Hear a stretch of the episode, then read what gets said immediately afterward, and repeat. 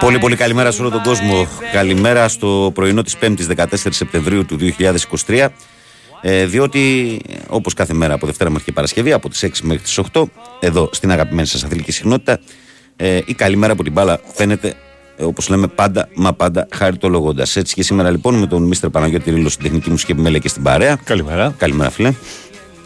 Το Βαγγέλη Νερατζιά στο μικρόφωνο και πρωταγωνιστές εσάς. Θα πορευτούμε για τις επόμενες δύο ώρες. Χρονικό διάστημα που εσείς καλείτε 210-95-79-283-4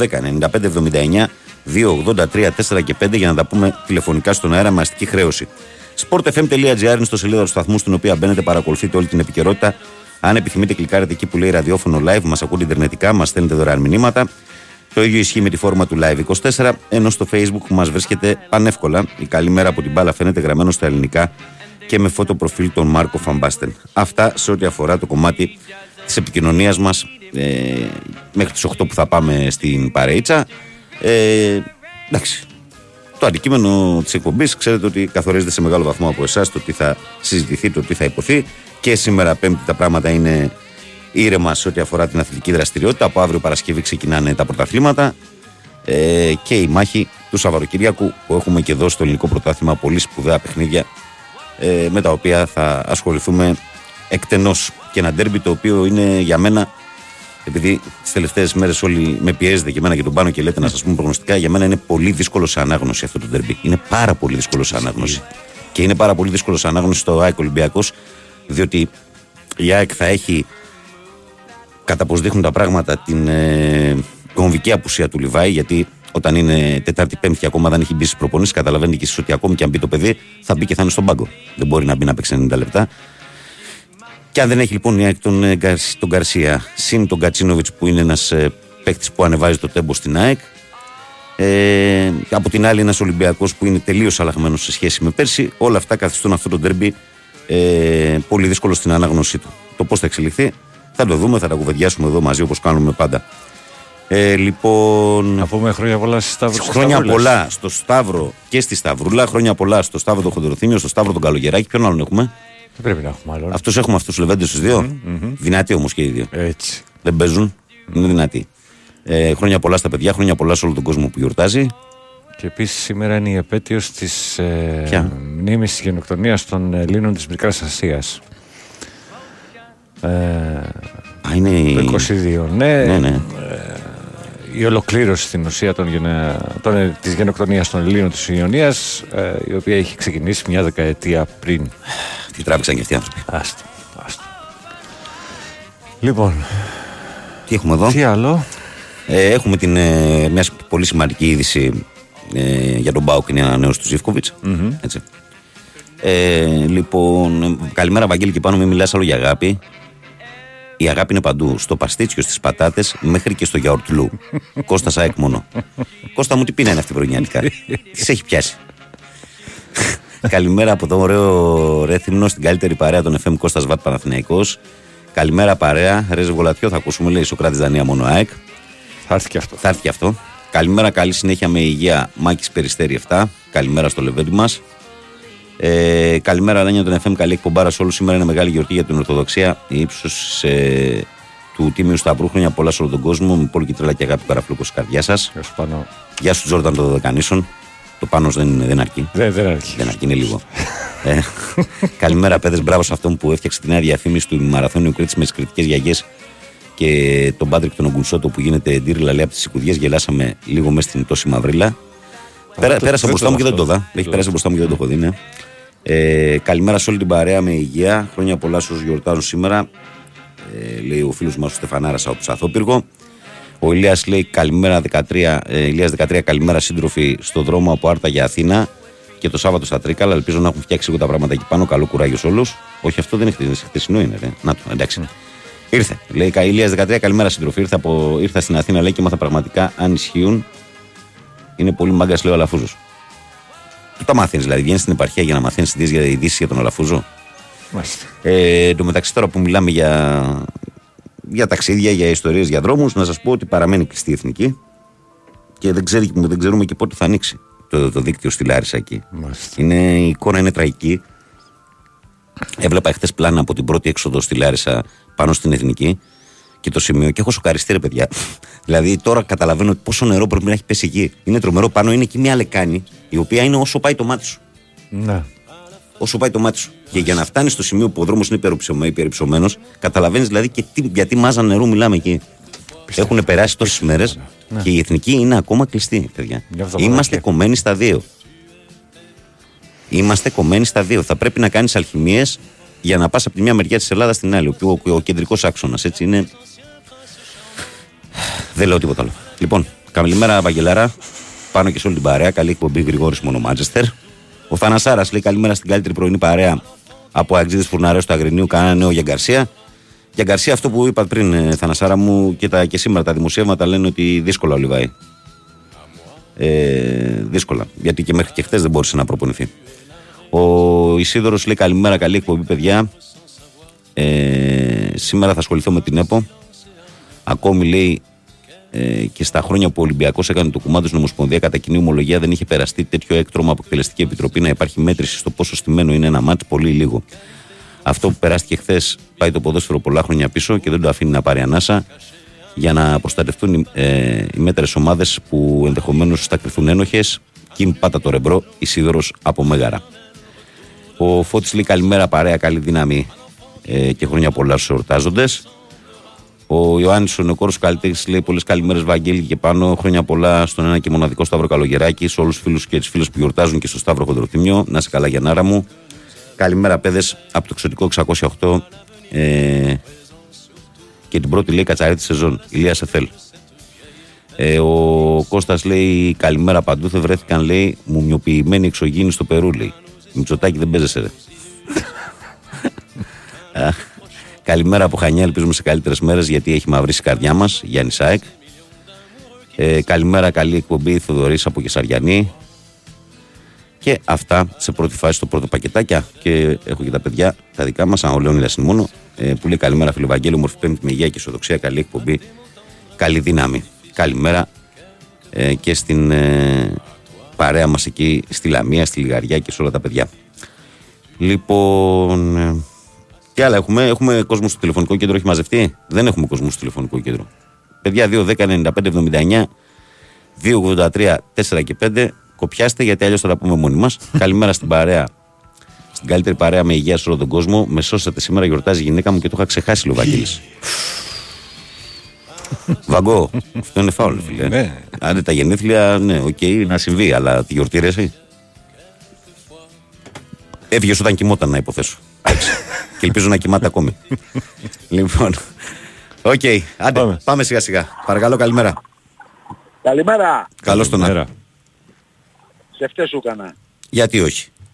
Μπράβο, εύχομαι όλα τα καλά. Να σε καλά. Μόλις είχα βάλει στο ταξί έναν κύριο, πήγα εδώ σε ένα νοσοκομείο, ναι. Και μου είπε, επειδή άκουσα αυτό που είπες για την που είναι κομμένη η Ελλάδα. Ναι. Στα Τέμπη, λέει η Βαγγέλη, στην Κοιλάδα, το νερό έφτασε στα 16 μέτρα. Τρομερά πράγματα. Άκου τώρα. Τρομερά πράγματα. Και η σύραγγα λέει η οποία... Τώρα μου τα λέει ο άνθρωπος. Και η σύραγγα λέει η πρώτη πλημμύρισε. Εν τω μεταξύ ξέρεις λέει τα σπίτια τα παλιά, μου τα λέει ο άνθρωπος δηλαδή τρελάδικα, μου έφυγε το τιμόνι. Ξέρεις ήταν φτιαγμένα αλλιώς, δεν είναι με... Πληθόχτιστα είναι. Με λάσπινα. Με λάσπη και αυτά όσο μένει το νερό μέσα πέφτουν. Βέβαια. Ναι. Άκου ρε φίλε. Εν πάση περιπτώσει, θέλω μια πολύ μεγάλη χάρη. Τι? Είναι πάρα πολύ απλό για σένα. Λοιπόν, ο εγγονός μου σήμερα έχει γενέθλια και γιορτάζει και το λένε και Σταύρο. Να το χαίρεσαι. Ευχαριστώ πάρα πολύ. Όλα τα παιδιά του κόσμου να είναι γερά και τυχερά. Και εσύ το παιδί σου, Πανούλη και εσύ, όλα τα παιδιά του κόσμου. Σε ευχαριστούμε. Μόνο που αυτός, επειδή ξυπνάει 8 παρα 5 για να πάει σχολείο, ακούει Τσουβέλλα. Ναι. Λοιπόν. Θέλω μόλις κλείσω να πεις Σταυράκι χρόνια πολλά, να το γράψω, το στείλω, να τρελαθεί από τη χαρά του. Μπορείς? Μόλις κλείσει τώρα να πω Σταυράκι χρόνια πολλά από το Sport FM, από τον Γκριγκόνη Sport FM να το πω, έτσι. Ναι ρε, μπορείς. Για σένα να μην το κάνω, τι λες τώρα, πλάκα. Άσε το δούλευα. Ρε Βαγγέλη, εμείς οι Πετρούπολοι δεν... Τι? Άσε το δούλευα. Έλα ρε, γιατί δούλευμα ρε. Σας έχω δείξει καμιά φορά σας δουλεύω? Όχι, μας επεξεργάζεσαι, το ξέρω. Σταμάτα. Καλημέρα, ευχαριστώ πολύ. Λοιπόν, μετράω 4-5 λεπτά. Ναι, μετράω 4-5 δευτερόλεπτα. Εγώ διαβάζω κάνα δύο μηνύματα. Καλημέρα, Βαγγέλη, και πάνω χρόνια πολλά στους Σταύρους και Σταυρούλες. Πανούλη, κουρασμένος, λέει: μήπως θες κανένα συνεχόμενο ρεπό να ηρεμήσει, λέει, τάξη από το φυσείο. Γιατί ρωνεύεστε, ρε. Τακί. Ρε, γιατί ρωνεύεστε. Τακί. Ρε, ξυπνητζίδες. Μην βρίζετε, τακί. Ρε, ξυπνητζίδες. Τον Αύγουστο κάνει μέσο όρο 3 με 4 ώρες την ημέρα εκπομπή ραδιόφωνο. Να πάρει τα βουνά αυτός, δηλαδή, άδεια να μην πάρει. Τα βουνά να πάρει, άδεια να μην πάρει αυτός, δηλαδή. Επειδή λείπουν όλοι, κατάλαβες τι γίνεται. Άσε με τώρα, προλαβαίνει λίγο Βιλντόζα το Super Cup. Θα το δούμε, γιατί θέλει 16 μέρες το Super Cup. 10 με 15 μέρες υπολογίζεται η ανάρρωσή του. Θα δούμε αν θα το προλάβει. Λοιπόν, αδερφέ, κάνω την ευχή. 3-2-1. Σταυράκι, χρόνια πολλά από τον Big Win Sport FM. Χρόνια πολλά. Μπράβο, Λεβέντη μου. Λοιπόν, ό,τι επιθυμείς. Πάμε τώρα παρακάτω. Πήγαμε. Παρακαλώ, καλημέρα. Ναι, καλημέρα. Καλώς το παιδί. Ο Παναγιώτης είμαι. Γεια σου Παναγί. Γεια σου Πανώ. Τι κάνουμε. Καλά φίλε εσύ.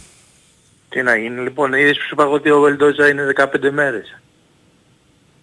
Ξέρω κι εγώ από τα δικά μου. Είσαι δικός. Επειδή έπαιζα μπάλα και τραυματιζόμουν κι εγώ. Mm-hmm. Εντάξει, μου πατούσανε το πόδι ή μου γίνανε κανένας αστράγαλος, ξέρεις τα γνωστά. Τι θέλω να πω, ο Παναθηναϊκός παίζει με την Παναχαϊκή, ή όχι. Στο κύπελο. Όχι κύπελο, στο... Ποια Παναχαϊκή, ρε, Πανατολικό, ρε, πού δεν θυμηθείς την Παναχαϊκή, έχει να παίξει Αλφαδινική 25 χρόνια. Πώς είναι η Παναχαϊκή. Πανατολικό παίζει, ρε. Λέω και εγώ Παναχαϊκή, λέω αφού Παναχαϊκή κιόλας στο μεταξύ στο μυαλό μου. Το μεταξύ με έκαψες τελείως, γιατί η Παναχαϊκή έπαιζε κύπελο χτες με την Ηλιούπολη και κάτσε που έπαιζε. Αποκλείστηκε η Παναχαϊκή, κάπου έπαιζε και αποκλείστηκε νομίζω κιόλας. Άντε. Ναι. Από την Ηλιούπολη. Όχι από την Ηλιούπολη, την Ηλιούπολη την νίκησε ο Λοβαδιακός. Με γκολ του Νίκα. Και τι ήθελα να πω. Mm. Εντάξει, εύκολα ή δύσκολα πρέπει να το πάρουμε το παιχνίδι, όπως και δίποτε. Ο Ολυμπιακός με την Άγη, εγώ το βλέπω 1-1. Γιατί και ο Ολυμπιακός είναι ομάδα που βάζει γκολ. Και η ΑΕΚ τρώει και βάζει. Οπότε το βλέπω για χ το πράγμα. Κοίταξε, εγώ το βλέπω γκολ-γκολ, αλλά δεν ξέρω αν θα είναι χ. Γιατί περιμένω και από την ΑΕΚ κατάθεση ψυχής, διότι το έχει ανάγκη πολύ αυτό το ντέρμπι. Ο Ολυμπιακός είναι ένα ντέρμπι αποδείξεων για αυτόν ότι έχει επιστρέψει. Περιμένω γενικά να δούμε ένα καλό παιχνίδι την Κυριακή το βράδυ, δηλαδή δυνατό παιχνίδι. Δεν νομίζω να είναι σούπα, δεν νομίζω να είναι σούπα. Θα είναι δυνατό παιχνίδι. Θα είναι δύναμη, ναι. Πάντως στο ελληνικό πρωτάθλημα, Βαγγέλη και πάνω, είναι δύσκολο πρωτάθλημα. Δηλαδή πρέπει να είσαι γρήγορος παίκτης για να παίξεις. Καλά, εντάξει, τώρα, τα τελευταία χρόνια έγινε δύσκολο. Πριν 10 χρόνια να πούμε... Και πάλι είχε τη δυσκολία. Τι ήτανε, τώρα... Παναγιώτη, αφού δεν υπήρχαν ομάδες, τι ήτανε, ποια δυσκολία υπήρχε. Τέλος πάντων, τώρα είναι πιο δύσκολο. Τώρα ναι, έχει ανέβει. Βλέπεις, ας πούμε, έρχονται παίκτες που είναι καλοί και δεν μπορούν να πιάσουν, ας πούμε. Ορισμένοι. Τώρα ναι, γιατί έχουν βελτιωθεί ομάδες και έχουν ανεβάσει πολύ την ποιότητα οι τέσσερις. Και οι μικρές δυναμώσανε. Και έχουν ανεβάσει πολύ την ποιότητα οι τέσσερις. Γιατί ναι, κακά τα ψέματα, όλα τα πρωταθλήματα όλοι χρειάζονται και όλες οι ομάδες πρέπει να είναι δυνατές. Αλλά από το πόσο υψηλός ήταν ο ανταγωνισμός στα υψηλά στρώματα, από εκεί κρίνονται και πολλά πράγματα. Το FIFA μου λες ρε φίλε γιατί δεν βάζουν ελληνικό πρωτάθλημα και έχουν όλα τα πρωταθλήματα. Αυτά είναι δικά σας προβλήματα. Ρε φίλε τι τουρκικό έχουν, τι σουηδικό έχουν, τι νορβηγικό έχουν, τι κάτι τρελά να πούμε και ελληνικό δεν έχουν. Αφού ούτε με αυτό δεν ασχολούμαστε. Και εδώ μεταξύ δεν υπάρχει ούτε Ολυμπιακός ούτε Εθνική Ελλάδος. Άκουτε δεν έχουν πάρει τα δικαιώματα. Τρέλα. Τώρα στο μπάσκετ πώς λένε... δεν θα πάρουμε άλλον παίχτη, έτσι. Προς το παρόν δεν υπάρχει κάτι στον ορίζοντα, μόνο αν προκύψει κάτι. Οπότε θα μείνει ο Γκριγκόνη. Εμένα μου αρέσει ο Γκριγκόνη, φίλε. Είναι καλός παίκτης. Είναι... το έχει το τρίποντο και παίζει και τη θέση του πλέον και αποδίδει το παιδί. Έτσι είναι. Δεν είναι ο περσινός, άμα τον δεις. Παναγιώτη, μου λες ότι έχεις παίξει ποδόσφαιρο. Το ξέρεις πάρα πολύ καλά ότι σε μια ομάδα καλή ο παίκτης του 6 θα παίξει 8. Σε μια ομάδα μάπα ο παίκτης του 6 θα παίξει 4. Έτσι δεν είναι. Όντως, η ομάδα ή θα σε ανεβάσει ή θα σε ρίξει. Είναι ομαδικό το άθλημα. Έτσι και με τον Γκριγκόνης. Πέρσι που έμπαινε στο χάος γινόταν και αυτός χειρότερος. Ναι, λογικό είναι. Τώρα έχει να πάρει και μια πάσα παραπάνω. Δεν έχει να κάνει πράγματα που δεν πρέπει. Ναι. Αυτό ναι, γιατί πέρσι κατέβαζε την μπάλα, ας πούμε. Μπράβο. Πράγμα στο οποίο δεν είναι καλός. Σίγουρα. Ναι. Αυτά ρε παιδιά. Έγινε φίλε. Καλημέρα. Να σε καλά. Καλημέρα. Καλημέρα, Βαγγέλη και πάνω, λέει. Καλημέρα σε όλο το παράκι. Καλή δύναμη στους ανθρώπους μας στη Θεσσαλία. Λάμπης Γιώργος Φορτηγό Παλαιό Φαλέρο. Καλημέρα στα παιδιά. Καλημέρα Η Παναχαϊκή έπαιζε λέει με τον Αχαρναϊκό. Ναι, λοιπόν, επειδή είναι άδικο, ας αναφέρω λίγο, έτσι λίγα παιχνίδια ήταν έτσι κι αλλιώς. Προκρίθηκαν Άθενς Καλιθέα, Λεβαδιακός, Αχαρναϊκός, Γάλεο, Τηλικράτης, Απόλλων Πανελληνίου, Γιούχτας και Πάο Βάρδας. Ενώ είχαμε τρομερά πράγματα στο Πανθρακικός Εθνικός, όπου με το σκορ στο 0-1 στο 44 διακόπη ο αγώνας, και όχι μόνο διεκόπη. Υπάρχει και βίντεο, έπεσε ξύλο μέσα στο γήπεδο και μάλιστα ένας από τους παράγοντες του Πανθρακικού επιτέθηκε σε παίχτη του Εθνικού. Και απορώ, κάνω το σταυρό μου, γιατί από αυτή η Πανθρακική όταν είχαν εμφανιστεί τότε και στην πρώτη κατηγορία ήταν πιο ισχέδρα. Τώρα πώς έγιναν και αυτοί οι τραμπούκοι εκεί πέρα, ο Χριστός και η Παναγία. Δεν μπορώ να καταλάβω. Πάμε παρακάτω. Παρακαλώ, καλημέρα.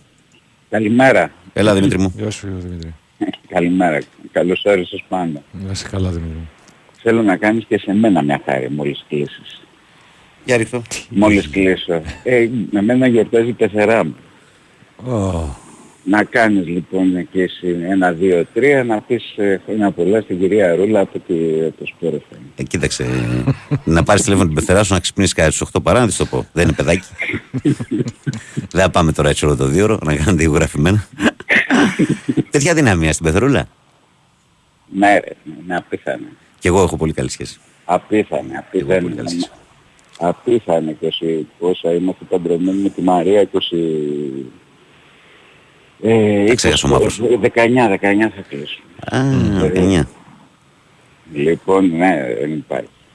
Μακάρι, δεν ξέρω εγώ ποτέ, δηλαδή αυτά που λένε πολλές φορές και κάνουν πλάκα για τις πεθερές, καμία σχέση. Απίθανε. Τέλος πάντων, να πω κάτι, ας πάμε και λίγο αθλητικά. Πάμε. Εγώ θεωρώ ότι ο Ολυμπιακός έχει κάνει φάουλ με την ιστορία με το γιορτή για το Σπανίδιο. Που το βάλε πάνω στο μάτς. Όχι.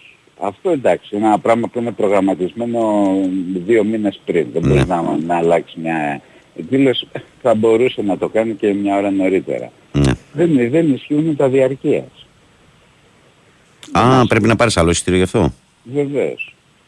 Το οποίο εγώ θεωρώ ότι είναι πολύ μεγάλο λάθος. Και πρόσεξε, υπάρχουν, γιατί το έλεγε και χθες ο Ζέρβας, ότι υπάρχουν ακόμα φθηνά εισιτήρια 12-13 ευρώ, ξέρω εγώ. Ναι, αλλά τα διαρκείας γιατί να μην ίσχυαν, δηλαδή. Θεωρώ ότι ήταν φάουλ τέλος πάντων.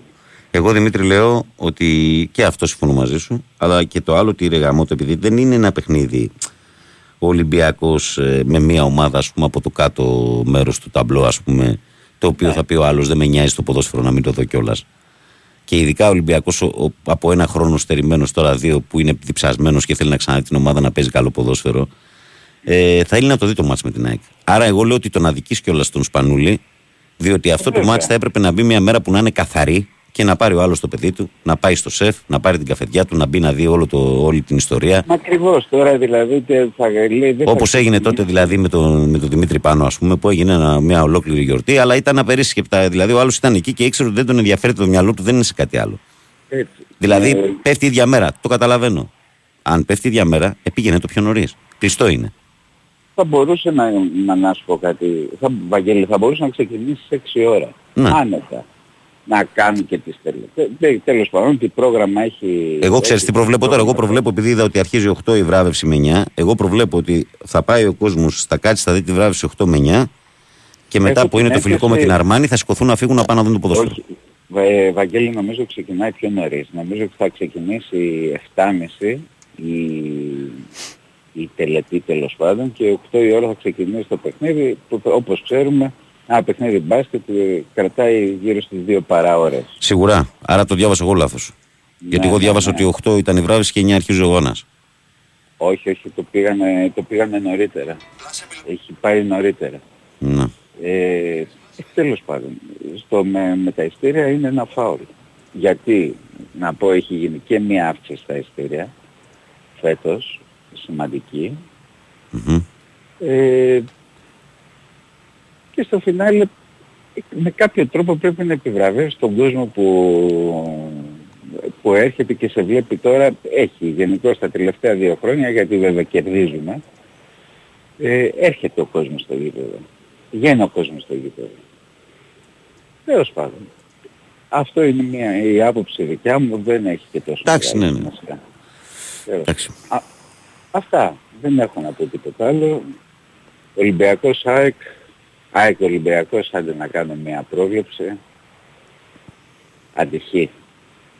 Και για να είμαστε όλοι ευχαριστημένοι. Δεν είναι και μακριά από την πραγματικότητα. Δηλαδή και εμένα αν μου έλεγες να διαλέξω ένα από τα τρία, πιο κοντά στο χ θα ήμουν. Κοίταξε, εγώ θεωρώ ότι η ΑΕΚ είναι πολύ κομβικές οι απουσίες που έχει. Δηλαδή ο Λιβάι την αλλάζει πάρα πολύ την... Τότε που παίζει ρόλο, ναι. Πάρα πολύ. Δηλαδή και είναι μέσα στο κουτί αυτός είναι... Δεν είναι μόνο μέσα στο κουτί, είναι ότι καταφέρνει με την παρουσία του να μεταφέρει και το παιχνίδι μέσα στην περιοχή. Βέβαια, και αυτό φέρνει ωφέλη στα εξτρέμ που διεμβολίζουν αυτοί μετά και τα εκμεταλλεύονται. Ναι. Είναι πολύ επιδραστικός. Όπως επίσης και ο Γκάτσι είναι πολύ επιδραστικός. Πάρα πολύ. Έχει ενδιαφέρον το πώς θα εμφανιστεί ο Ολυμπιακός. Αυτό ναι, γιατί και τον Ολυμπιακό δεν τον ξέρουμε τον καινούριο. Τώρα γιατί κακά τα ψέματα, άλλο να παίζεις τώρα τρία εύκολα μάτς στο Καραϊσκάκι ας πούμε, και άλλο να πας να παίξεις μες στην ΑΕΚ. Το πιο δύσκολο παιχνίδι που έχει παίξει ο Ολυμπιακός είναι το παιχνίδι με την Γκένγκ. Πριν κάνα μήνα 1,5. Ακριβώς. Και επίσης νομίζω θα είναι μεγάλο λάθος αυτό το παιχνίδι να παίξουν οι καινούργοι. Νομίζω ο Μαρτίνς θα παίξει με τους... Τους παλιούς. Ναι, βέβαια. Εγώ νομίζω ένας σωστός προπονητής αυτό πρέπει να κάνει. Και αν θέλει τώρα να βάλει ανάλογα το παιχνίδι, να βάλει κάποιο από τα εξτρέμ ή να βάλει τον επιθετικό τον καινούριο, το βρίσκω λογικό. Τώρα να πάει να ρίξεις ποιον, τον Ποντένσε χωρίς ρυθμό ή άλλο τον Νορβηγό σε τέτοιο παιχνίδι για να δοκιμάσει. Κοίταξε το Γιώβετητ, εγώ κάνω την πρόβλεψη στο Δολοβάλι τελευταίο μισάωρο. Και τον Ποντένσε δεκόμενος στον ίδιο χρόνο. Θα περάσουν, εγώ λέω πιστεύω θα περάσουν μέσα από τον αγώνα αυτοί οι δύο. Σε μορφή αλλαγής όμως, κανένας βασικός. Ναι, και εγώ δεν νομίζω βασικός. Και όπως θα δεις, εγώ πιστεύω ότι θα βάλει τον Κίνη αριστερά και όχι τον Ορτέγκα. Ναι, γιατί ο Κίνη είναι και περισσότερο καιρό με την ομάδα. Ακριβώς. Και έχει ενσωματωθεί κάπως το παιδί. Την αγάπη μου, καλημέρα. Γεια σου Δημήτρο μου. Και μην ξεχαστείς. Έλα, λοιπόν τα λέμε. Έλα, τι χαίρεσαι που θέλω να σου. Λοιπόν, είναι και 29, πράγμα που σημαίνει παιδιά ότι δεν βγάζουμε κάποιον για να τον κόψουμε για μισό λεπτό. Ο Γιάννης λέει καλημέρα. Εγώ παιδιά λέει θα δω τη βράση και αν πιάνει το κινητό επειδή έχω κοσμοτέλη θα το χαζεύω εκεί. Αλλιώς θα πάω σε ένα καφέ. Ναι. Εντάξει, αναμενόμενο ρε φίλε. Καλημέρα Βαγγέλη. Κυριακή παίζει η Κορίνθος, η ομάδα της πόλης μου με τον Ναό Βάρδας. Και θα τιμήσουμε πριν τον αγώνα τον τεράστιο Ντανού του Λούπου. Αλήθεια. Ναι, είχε παίξει. Θυμάμαι ότι ο Λούπου έπαιξε στην Κορίνθο. Το θυμάμαι αυτό. 90-91 τότε που έπαιξε η Κορίνθο στην Αλφαεθνική για μια χρονιά. Το θυμάμαι ότι είχε παίξει. Μάλιστα, ωραία, καλά. Λοιπόν, καλοί μου φίλοι, καλές μου φίλες, αγαπημένα μου παιδιά, είμαστε στις 6.30. Συνδεόμαστε με το ραδιοφόνο του Sky να ακούσουμε τίτλους πολιτικών ειδήσεων και ερχόμαστε για τη συνέχεια μας εδώ. Μείνετε συντονισμένοι, έχουμε πολλά ακόμη να πούμε.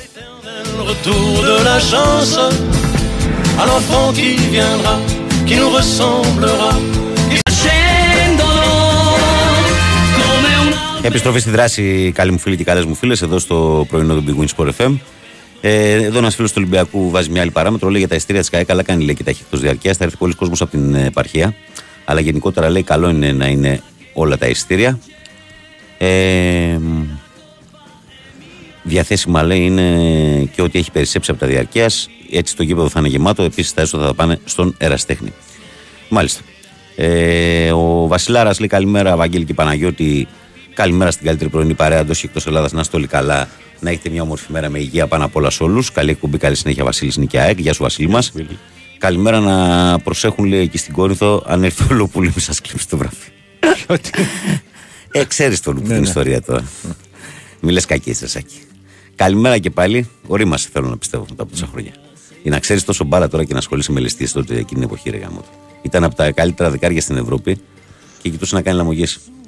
Καλημέρα και πάλι την αγάπη μου και αυτό τώρα ξαναεπανέρχομαι γιατί υπάρχουν πολλοί ποδοσφαιριστές που συνυπήρξαν μαζί του και στον Παναναϊκό και στον Όφη και στην Κόρινθο που λένε ότι ήταν υπερπαιχτάρα. Αλλά το μυαλό του ήταν σε άλλα πράγματα. Καλημέρα και πάλι την αγάπη μου λέει τα χρόνια μου πολλά στο Σταύρο που θεώνω πάνω με Joy Ντέισιν. Πώς είναι. Joy Ντασέν. Ο Ιζιλ Ντασάν. Όχι. Δημήτρης Αγία Παρασκευή. Γεια σου Δημητρό μου. Άκουσα λέει από τον Νικολακόπουλο ότι ο Ελκαμπί και ο Ελαραμπί δεν είναι σε καλή ψυχολογική κατάσταση λόγω του σεισμού. Οπότε μην αποκλείσουμε να δούμε το Γιώβετητ από την αρχή. Αυτό δεν το άκουσα εγώ από τον Νικολακό. Ναι, αυτοί επηρεάζονται. Είναι λογικό γιατί έγινε και στην πατρίδα τους χαμός. Δεν είναι απλό αυτό που έγινε. Πολύ νεκρή. Καλημέρα, λέει. Είμαι ο μόνος που κάθε πρωί βγαίνοντας από το σπίτι τσεκάρω την Ανατολή να δω αν είναι στη θέση του ο αποσπέ... Τι λες εδώ πέρα? Καπάκια ταξιδεύω, λέει, στα παιδικά μου χρόνια. Φώτη, δεν ξέρω, δεν σε καταλαβαίνω, σε χάνω. Δεν ξέρω τι χάζευες. Βαγγέλη, από καρδίτσα δεν είσαι ή κάνω λάθος? Ελπίζω να είναι όλοι δικοί σου καλά. Όχι, δεν είμαι από καρδίτσα. Δεν είμαι από καρδίτσα. Είμαι Κοζανίτη στην καταγωγή, που έχω μεγαλώσει στην Εύβοια και είμαι γαμπρός στην Καλαμάτα και μένω στην Αθήνα. Σου κάνω. Ωραίο πακέτο.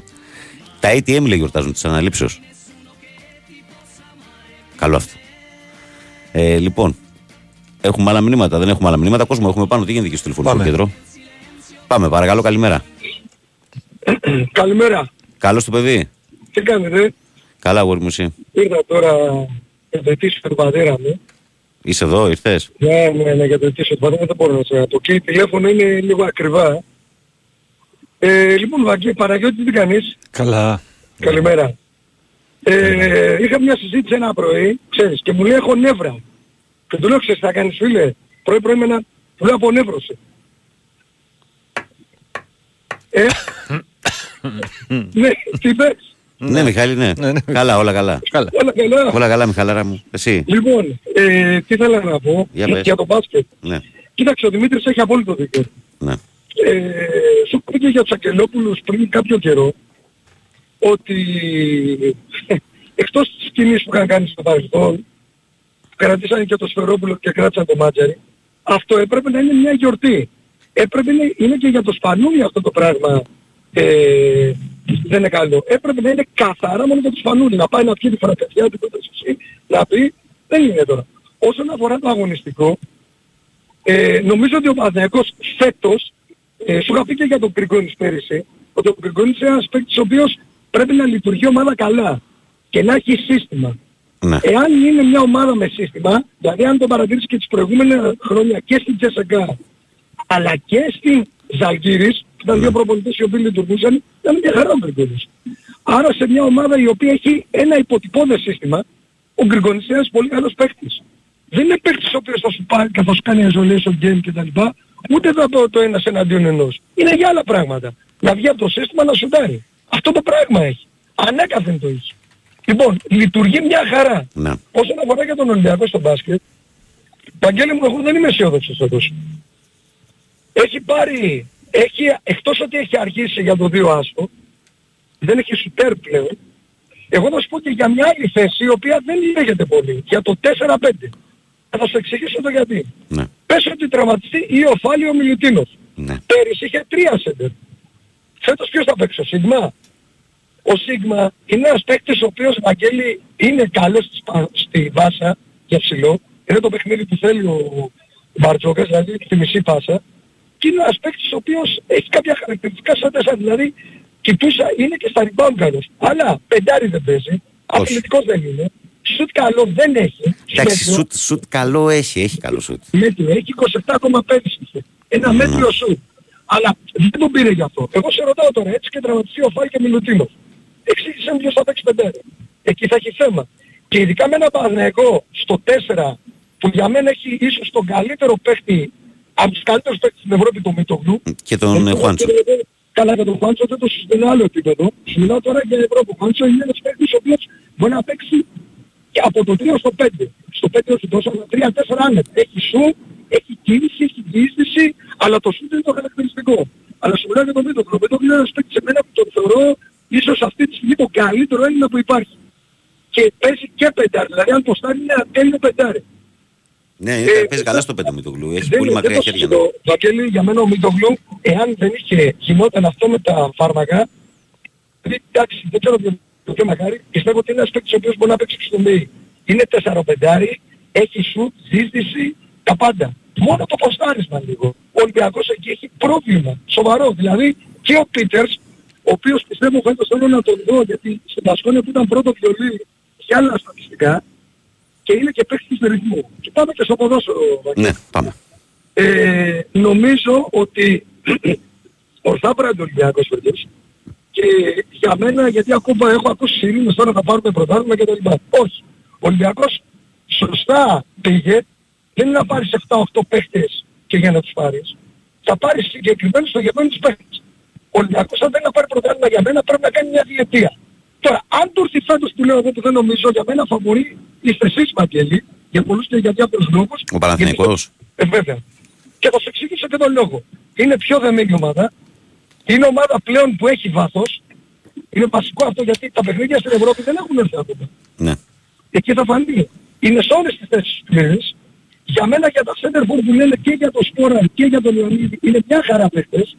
Με διαφορετικά χαρακτηριστικά. Ο άλλος πατάει το ψέντρο του, ο άλλος είναι, παίζει και πιο περιφερειακός. Απλώς τα εκεί θα θέλατε ίσως άλλον έναν για θέμα όγκου. Δηλαδή αν γίνει κάτι για να μπορέσετε. Μόνο γι' αυτό. Αλλά σαν ομάδα ο Παναθηναϊκός όντως είναι πλήρης. Και πιστεύω ότι είναι και επειδή είναι κερδισμένη ομάδα, αυτό το πράγμα θα βγει. Τώρα για τον Ολυμπιακό, σωστά το πάει, έχει πάρει παίκτες εκεί που θέλει, έχει πάρει παίκτες ουσίας, δηλαδή δεν πήγε να πάρει 7 παίκτες στην ίδια θέση, πήρε παίκτες εκεί που πρέπει να πάρει και νομίζω ότι εάν πρέπει να αφήσουμε τον προπονητή να δέσει, πιστεύω ότι θα έχουμε καλό αποτέλεσμα. Όσον αφορά για τη Σαουδική Αραβία και κλείνω, του Μέγατου. Η Σαουδική Αραβία φέτος έχει κάνει, τα τελευταία χρόνια έχει κάνει ένα άνοιγμα και παίρνει παίχτες. Δεν είναι μόνο τα πετροδόλαρα. Προσπαθούν, Ευαγγέλη, επειδή τα έχω δει, προσπαθούν και άλλες μορφές ενέργειας. Δηλαδή, αν δεις μες στην έρημο έχουν βάλει φωτοβολταϊκά. Και προσπαθούν γενικά να την δυτικοποιήσουν. Δηλαδή, αυτό ξεκίνησε από τον Μπιν Σαλμάν. Το 2015, ξέρεις πως είναι ο βασιλιάς της Σαουδικής Αραβίας, ο πρίγκιπας, και ουσιαστικά ο ιδιοκτήτης της Νούγκας. Λοιπόν, όσον αφορά αν τους γίνει δεν τους γίνει, εγώ ξέρω ότι έχουν πάρει πολλούς Ευρωπαίους κάτω στις ακαδημίες. Το μόνο αρνητικό είναι ότι γενικά αυτές οι χώρες δεν δίνουν διαβατήριο. Δηλαδή έχω φίλο εκεί που είναι 10 χρόνια, έχει γεννήσει το παιδί και δεν δίνουν διαβατήριο. Γιατί θεωρούν ότι θα αποκτήσει δικαιώματα. Αυτό είναι ίσως το αρνητικό. Αλλά το θέμα είναι ότι φέτος κάτω βλέπουμε καλό ποδόσφαιρο. Δηλαδή έχουν έρθει ο Νικολό Καντέ, έχουν έρθει παίκτες οι οποίοι δεν θα, ούτε σε άλλες εποχές δεν θα αργόντουσαν. Και έχουν έρθει και σε καλή ηλικία. Αυτό είναι είχα να πω. Απλά βάζω μια κουβέντα επειδή μου στείλε ο Σάκης, ο φίλος του Ολυμπιακού, επίσης μου στείλε μήνυμα. Λέει είναι και ο Τανούλης, λέει για τον φίλο, λέει στον μπάσκετ. Ο Τανούλης είναι καλός παίκτης, έχει στοιχεία. Δεν είναι ψημένος όμως σε αυτό το επίπεδο της Ευρωλίγκας. Είναι δύσκολο. Εγώ μακάρι το παιδί, εγώ θέλω να παίζουμε. Δηλαδή, εγώ χάρηκα που είδα και προχθές το φιλικό, ναι. Που είδα στον Παναγιώτο και τον Σαμοντούρο, ο Ματζούκας. Ο Ματζούκας μπορεί να έχει θέμα στις ασφέτες. Γιατί είναι 4-3. Δηλαδή έχει μαζέψει πολλούς παίκτες εκεί.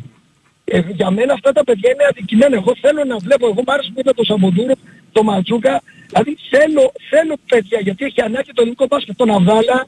Δηλαδή, ο Αβδάλας έχει πάει διδανικός με τον Σαμοντούρο, δεν ξέρω τι θα κάνουν. Ο Ματζούκας θα μείνει, θα παίρνει ένα χρόνο. Ο Ματζούκας και ο Μωράιτης που πήρε από το Περιστέρι, ο Playmaker που κι αυτός είναι καλός παίκτης. Θα παίξουν πολύ Ελλάδα αυτοί. Αυτοί θα παίξουν πολύ Ελλάδα. Δεν πρέπει να ενισχύσουμε το ελληνικό στοιχείο. Βέβαια, Έλληνες είμαστε. Λοιπόν, θα τα πούμε. Εγώ θα καθίσω 10 μέρες εδώ και το Μνημόσυνο. Έγινε, Μιχάλη μου. Εύχομαι υγεία Παναγιώτη, υγεία και στις οικογένειές σας. Να είσαι καλά, αδερφέ. Και σε σένα. Έλα, γεια. Πάμε παρακάτω. Παρακαλώ, καλημέρα. Βαγγέλη μου, καλημέρα. Καλημέρα. Γεια σου, φίλε. Γιώργος. Γιώργος. Πώς είσαι. Καλά. Ναι. Ο γνωστός. Μη ξεβετέρας. Σε ξέρω. Να στείλω μια καλημέρα στον φίλο και στην υποψήφιο Μιχάλη Χατζημιχαήλ, ο οποίος μας ακούει φανατικά, να ξέρεις. Να είναι καλά. Κάθε πρωί που... Κάθε φορά που βγαίνω μου λέει μετά που συναντιόμαστε. Σε άκουσα.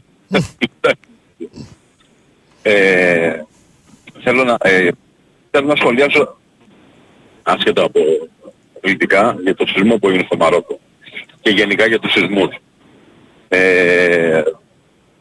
Το Μαρόκο, ρε παιδί μου, σαν χώρα, σαν πολιτισμός, είναι για αυτή μια χώρα που είναι οι δομές της είναι πολλών δεκαετιών. Έτσι, όπως είναι και της Ελλάδας. Τα σπίτια, ας πούμε, χειρότερα είναι εκεί, φίλε, εκεί είναι πολύ χειρότερα, με συγχωρείτε. Ναι, δεν αντιλέγω. Τα σπίτια, ας πούμε, έχουμε πολυκατοικίες στην Αθήνα, στο κέντρο, ας πούμε, που είναι από το 40. Έτσι, βέβαια, είναι τέτοια η δομή τους, γιατί αυτές είχαν χτιστεί επιμεταξά, αν δεν απατώμε, οι οποίες κάποιες προοριζόταν να χρησιμεύσουν και σαν καταφύγια στον πόλεμο. Λοιπόν, είναι τέτοια η δομή τους που... Δεν μπορείς να φανταστείς αυτό, μπορεί να το επιβεβαιώσει και κάποιος φίλος ο οποίος είναι είτε αρχιτέκτονος είτε πολιτικός μηχανικός. Είναι τόσο συμπαγή κτίρια που είναι ανέγκυχτα από το χρόνο, έτσι, η δομή τους. Εν τούτης όμως, και η Αθήνα και το Μαρόκο και άλλες πόλεις και στην Ευρώπη αλλά και στην Αφρική, έτσι, που είναι στην εγγύης περιοχή της Λεκάνης Μεσογείου, έχουν πολύ παλιά κτίρια. Οπότε όποτε γίνεται ένας σεισμός έτσι τόσο δυνατός, να έχουμε και θύματα, να έχουμε ανθρώπινες απώλειες κυρίως και να έχουμε και κτίρια τα οποία πέφτουν. Από εκεί και πέρα όμως, επειδή και ένας φίλος και έλεγε για την... νομίζω ότι χθες ή προχθές, τώρα δεν θυμάμαι ακριβώς ποια μέρα, και έλεγε για τις κατασκευές και τις δομές. Δεν μπορείς να γκρεμίσεις μια πόλη και να τη χτίσεις από την αρχή. Έτσι. Μπορείς μεν όμως για τα νέα κτίρια, και αυτό έχει γίνει στην Ελλάδα μετά το σεισμό του 99 που τον ζήσαμε όλοι στο πετσί μας, έτσι, και ειδικά όσοι είμαστε στα δυτικά της Αθήνας, ξέρω ανθρώπους που ζουν προς τον Ινιτό και δεν πολύ κατάλαβαν σεισμό. Στα δυτικά την ακούσαμε στερεοφωνικά στο σεισμό του 99. Το λέω γιατί είναι Σεπτέμβριος, είναι το 99 πάλι τις τέτοιες μέρες. Λοιπόν, να αλλάξεις τους κανόνες δόμησης και να αλλάξεις και τον τρόπο τον οποίο χτίζονται τα κτίρια, να βάλεις πιο αυστηρούς κανόνες όσον αφορά το χτισμό των κτίριων. Σε αυτό το κομμάτι είναι από τα λίγα πράγματα εδώ στην Ελλάδα που το πάμε καλά. Ναι, ναι, αυτό είναι αλήθεια. Ναι. Κάποτε είχε βγει ο καθηγητής ο Παπαδάχος και είχε πει, ξέρετε κάτι, ζούμε σε μια χώρα σεισμική και γενικά οι χώρες που είναι γύρω-γύρω από τη λεκάνη της Μεσογείου υποφέρουν από σεισμούς. Αυτό είναι αλήθεια. Αυτό το χαρακτηριστικό της χώρας μας της προσδίδει και αυτό το ανάγλυφο όσον αφορά και τις ακτές και τη μορφολογία και τους ορεινούς όγκους, και την, επειδή οι χώρες που έχουν σεισμικά εδάφη, τα εδάφη τους είναι πλούσια σε θείο. Έτσι, αυτό βοηθάει και στην ευφορία των εδαφών. Ό,τι φυτέψεις θα φυτρώσει. Μάλιστα. Βοηθάει πάρα πολύ αυτό. Λοιπόν, αυτό είχα να πω. Θέλω να μου πεις γιατί έφυγε ο Γιώργος Καλετζάκης, δεν έφυγε τον Παναθηναϊκό. Ο Γιώργος. Το πουλέν του καραφλοδαίμονα, του αγαπημένου μου. Ο Παναγιώτης είναι. Το πουλέν του. Ο Παναγιώτης που έμεινε είναι το πουλέν του. Α, ναι. Και τους δύο τους ξέρει, αλλά πιο πολύ με τον Παναγιώτη είναι κοντά. Επειδή είναι και συνονόματι. Το Γιώργο γιατί τον.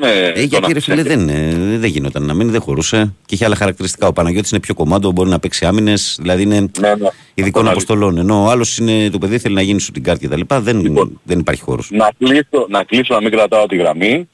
Αν θέλεις να μου κάνεις ένα σχόλιο για τον μπασκετικό Παναγιώτη, κάτι έλεγες πριν, αν δεν το άκουσα.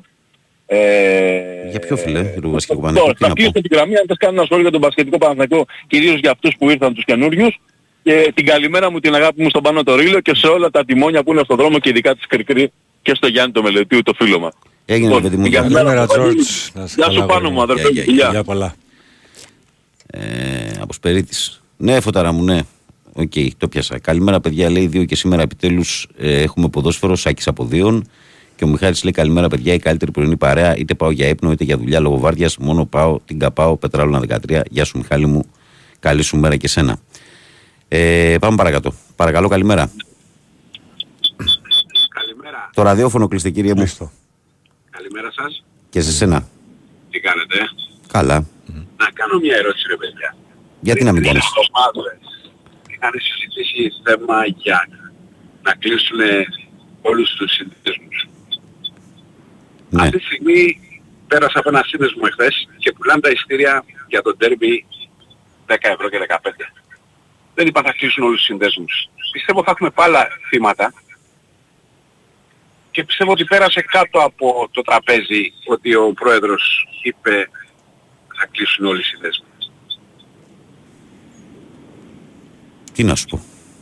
Για ποιο λόγο δηλαδή, ενώ ενημερωθήκαμε ότι θα κλείσουν όλοι οι συνδέσμοι, ακόμα οι συνδέσμοι όλων, δεν μιλάμε ουδέτερα. Ναι, και κατάλαβα. Και Παναθηναϊκό, ναι, κατάλαβα. Είναι ακόμα ανοιχτοί και μοιράζουν εισιτήρια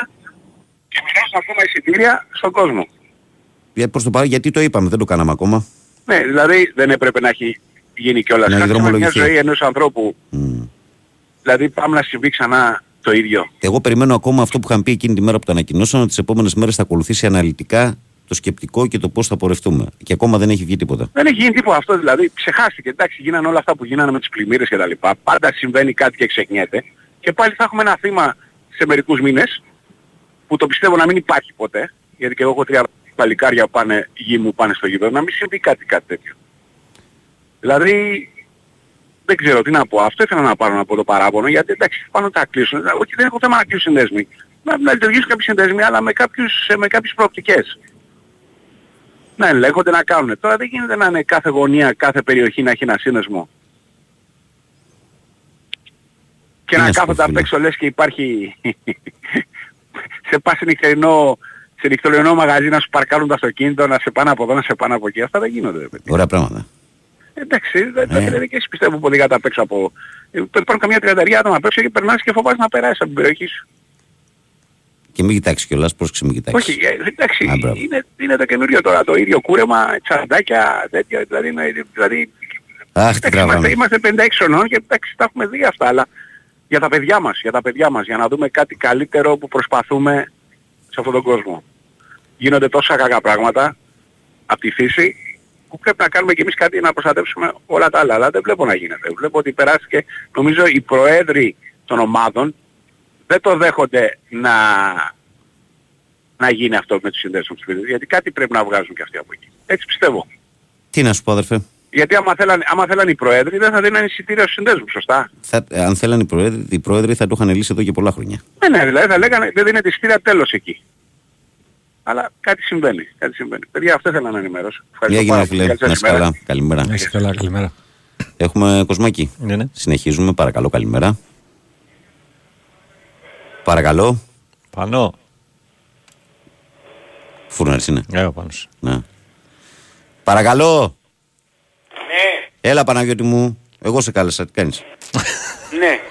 Καλά είσαι. Εγώ καλά, φίλε. Γεια σου, Πανώ. Γεια σου, Πανώ. Εγώ νόμιζα ότι θα πήγαινες σε διάλειμμα γι' αυτό. Γιατί να πάω σε διάλειμμα. Έχεις 5 λεπτά ολόκληρο. Εντάξει. Τι γίνεται, καλά, έτσι. Καλά, φίλε. Πάνω, θυμάσαι που σου είχα κάνει μια ερώτηση. Πες μου δύο πράγματα, μόνο δύο πράγματα, γιατί κάποιος να ψηφίσει το ΣΕΡΙΖΑ προεκλογικά, αν θυμάσαι. Ναι. Τώρα αντιστρέφω την ερώτηση προς τον Πάνο, προς αυτό τον Πάνο εδώ που μιλάει. Mm-hmm. Και λέω, πες μου τώρα ρε Πάνο, λέω πάλι για τον εαυτό μου, δύο λόγους γιατί πρέπει ο κόσμος στις επόμενες εκλογές, ξέρω εγώ, να εμπιστευτεί με το Μητσοτάκη. Δηλαδή πιστεύω πως αυτή τη στιγμή ο Μητσοτάκης το έχει χάσει το παιχνίδι. Να σου πω δύο λόγους. Θα σου πω. Και δεν αναφέρομαι μόνο στο κακό που έγινε, έτσι. Mm. Αυτό είναι εκτός. Δηλαδή, εντάξει, ήταν η φύση, ας πούμε, ορμητική, αλλά εδώ προκύπτουν και ευθύνες πάντα. Και ακούμε και στα ραδιόφωνα και στις τηλεοράσεις τώρα ότι παγωθήκαν και λεφτά, λένε, δεν ξέρω εγώ, θα βρει η δικαιοσύνη αυτά τα πράγματα. Αλλά ρε φίλε, εδώ δεν...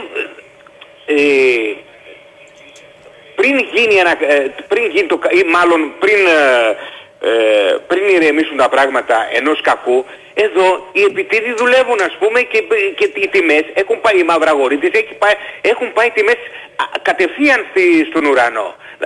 Το λάδι, ας πούμε, το ελαιόλαδο έχει πάει 11 ευρώ το κιλό, το λίτρο. Ποιος θα ελέγχει αυτά τα πράγματα. Να σου πω κάτι πιο απλό. Μπήκε πλαφόν 2 ή 2,5 ευρώ νομίζω στην εξάδα το νερό. Ξέρεις πόσο κάνει. 1,70. 1,80. Ναι, αυτό όμως το ράλι στα σούπερ μάρκετ. Γιατί αν θυμάσαι πριν όταν ξεκίνησε ο πόλεμος και έγινε μεγάλος ντόρος με τα αλεύρια, με τα δικά μας τα προϊόντα, ναι. Και που θα πάει και δώσαμε κι εμείς οι κακομοίριδες ένα 20 λεπτό έχω δώσει. Και με το δίκιο μου γιατί δεν αντέχα άλλο στο ψωμί. Ένα 20 λεπτό. Ένα 20 λεπτό σε αυτά τα 2 χρόνια. Και τα βάλαμε τους φορναρέους. Εντάξει, με το δίκιο τα βάλανε, έτσι.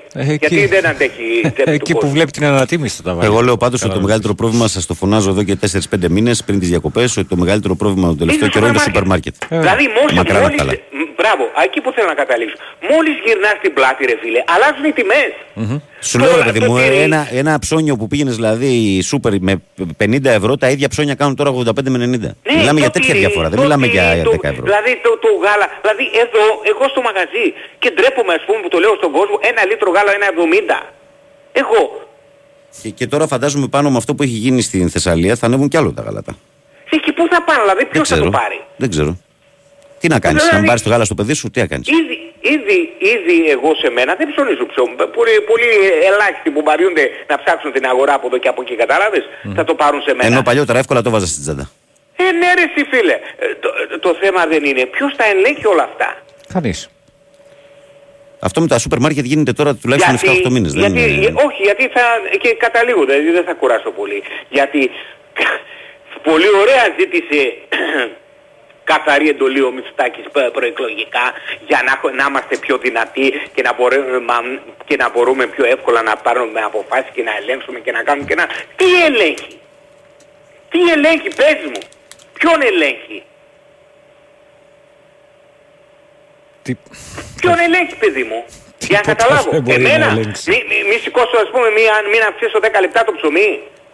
Που στο κάτω-κάτω έρχομαι τη ζωή, πρόσεξε, έρχομαι τη ζωή, είναι πώς το λένε, ωραία θα χάσω και τα λόγια μου τώρα, είναι παραγωγή, πώς να σου το πω, ξέρω τη λέξη αλλά το ξεχνάω τώρα, μεταποίηση, καταλάβεις πώς το λέω, ναι. Είναι μεταποίηση το προϊόν και έχει κόπο και κολλάνε στο δεκάλεπτο και καλά κάνουν και κολλάνε. Εδώ όμως οι τιμές που... Πόσο είχε το ελαιόλαδο πριν 2 χρόνια, 3 και πόσο έχει τώρα? 50 με 70 ευρώ κουβάς. Και πώς έχει γίνει ανατίμηση στο λάδι αυτό και πάει για από την παραγωγή 110 έως 120. Ναι, όχι για την παραγωγή, την περσινή όμως, γιατί η φετινή σοδιά δεν έχει δώσει ακόμα, δεν έχει βγει λάδι. Για την περσινή την παραγωγή που ας πούμε ο Τενεκές είχε 70-80, έχει πάει 120 και 150, για ποιο λόγο. Το Τενεκές το λάδι, ναι. Εκεί θα παίξει φέτος, 130-140. Ναι, μπορεί να βγει να μας πει κάποιος το λόγο. Πάρτε το απόφαση. Πάρτε το απόφαση. Άνθρωποι οι οποίοι κινούνται σε αυτή την τέτοια, εδώ δεν μπορέσαν οι αριστεροί ρε, θα ασχοληθούν με τη ζωή μας οι δεξιοί. Δεν υπάρχει περίπτωση. Μίστερ Πάνος, και θα σου πω λοιπόν και τους δύο λόγους, τον ένα λόγο που θα ξαναψηφίσουν Μητσοτάκη, θα ξαναψηφίσουν Μπέο στο Βόλο, ναι, γιατί ξεχνάμε. Εγώ έχω ανοιχτά και λέω ότι εντάξει στήριξη, αφού ζητάει στήριξη, στήριξη. Ναι, αλλά σου δίνει ο κόσμος στήριξη, για ποιο λόγο σου δίνει στήριξη? Εδώ δεν έχεις, από τις φωτιές και μετά, έχει χάσει, δεν λέω ότι φταίει για όλο αυτός. Δεν μπορεί να ελέγξει όμως τα δικά του γρανάζια εκεί που ελέγχουν το κυβερνητικό μηχανισμό. Πάνω γέμισαν οι γραμμές από την ώρα που πήρες, τίποτα άλλο δεν σου λέω. Έλα. Λοιπόν, μας πήγες και σε 7 και 1, να είσαι καλά. Καλημέρα στο φίλο του Παναγιώτη, καλημέρα σε όλο τον κόσμο. Εμείς κάπου εδώ αγαπημένοι μου πάμε σε διακοπή, ακούμε μικρό διαφημιστικό διάλειμμα, ένα τραγουδάκι από τον Παναγιώτη και ερχόμαστε δυνατά για τη δεύτερη ώρα, μείνετε συντονισμένοι. Εδώ είμαστε λοιπόν, επιστρέψαμε. Big Win Sport FM 94,6. Καλημέρα σε όλο τον κόσμο στο πρωινό της 5ης 14 Σεπτεμβρίου. Καλημέρα και στους καινούργιους που ξυπνάτε και συντονίζεστε με την παρέα. Η καλημέρα από την μπάλα φαίνεται όπως συμβαίνει καθημερινά από Δευτέρα μέχρι και Παρασκευή από τις 6 μέχρι τις 8. Παναγιώτης Ρήλος στην κονσόλα και στην παρέα. Βαγγέλης Νερατζιάς στο μικρόφωνο. Πρωταγωνιστές εσείς. Τρέχω 6-7 μηνυματάκια και πάμε στον κόσμο που περιμένει. Καλημέρα, θέλω να ρωτήσω, λέει, για δύο παίχτες. Ένας είναι το θέμα του Λιμνιού, αν υπάρχει περίπτωση και τι έγινε με τον Λίγκρ που πήγε κάπου. Ο Λίγκρ νομίζω πήγε στη Γερμανία από το καλοκαίρι. Φίλε, πήγε στην Κολονία. Ο Λιμνιός όχι, αυτή τη στιγμή δεν τίθεται για τον Παναθηναϊκό από ό,τι λένε. Καλημέρα στην παρέα μας. Τραγελαφική απόφαση ΣΕΠΟ να προστατεύσει τις ομάδες μεταστημένα. Ρεζίλη παγκοσμίως, λέει ο Κωνσταντίνος. Καλημέρα, παιδιά. Καλή όμορφη Πέμπτη να έχετε. Θέλω και εγώ να κάνω μια πρόταση στον Πάνο από τα Γιάννενα. Μπορεί να μου πει ένα λόγο, λέει, που δεν κατάλαβε πριν τις εκλογές, που δεν ήξερε γιατί δεν έπρεπε να ψηφίσει Μητσοτάκη, δεν ήξερε ότι υπάρχουν, λέει, μαυραγορείτες, δεν ήξερε ότι τους συντηρεί το σύστημα αυτούς, δεν ξέρει, λέει, τι διαφθορά παράγεται από το ίδιο το σύστημα. Ο Γιώργος λέει καλημέρα παρέα. Φίλε Πάνω, ακόμα δεν έχουμε δει τίποτα. Κοίτα τι προϊόντα δίνει η Θεσσαλία στην Ελλάδα και τώρα αυτά θα γίνουν εισαγωγή. Δικηγόροι σε κυβερνάνε και κομματόσκυλα, λέει ο Γιώργος. Και καλημέρα, πλανητάρχη των FM. Μια όμορφη μέρα να έχετε όλοι από Κυριακοχώρη Φθιώτιδας, από το φίλο μας τον Αλέξανδρο. Γεια σου, Αλέξανδρο. 2-10-95-79-283-4 και 5. Καλημέρα, παλικάρια μου. Καλή συνέχεια εκπομπής με υγεία σε όλο τον κόσμο. Πάπη από Γιάννενα. Φύγαμε. Παρακαλώ, καλημέρα. Ελά, μάγκες. Καλώς ήρθατε. Τι κάνετε, ρε παιδιά? Καλά, φίλε, εσύ? Είχα χαθεί, Εντάξει, έκανες και εσύ τώρα το καλοκαίρι σου τι χάθηκες? Όχι μόνος ξέρεις τι γίνεται. Έχω το προνόμιο ότι μένω κοντά σε θάλασσα. Και Μάιο-Ιούνιο με θυμούνται όλοι, ανήψια, εξαδέλφια. Μόνο Μάιο-Ιούνιο. Εκεί γίνεται το πικ που λένε. Και άρχιζαν τα τηλέφωνα και είχα κόσμο συνέχεια. Και έχεις, άμα έχεις κόσμο στο σπίτι, δεν μπορείς να παίρνεις τηλέφωνα για κοιμώνται. Εντάξει, σαν... πάντα όταν έχεις κόσμο, όταν έχεις φιλοξενούμενους και τόσο καιρό που μου λες, ναι. Ναι, ναι, όλο το καλοκαίρι ήμουνα Hotel Paradise εδώ. Μια χαρά. Πώς πάτε? Καλά, εσύ? Καλά, μάρα. Ήθελα να πω δύο πραγματάκια. Πάνω, καλημέρα. Καλημέρα. Ήθελα να πω δύο πραγματάκια. Το ένα είναι κοινωνικό και το άλλο αθλητικό.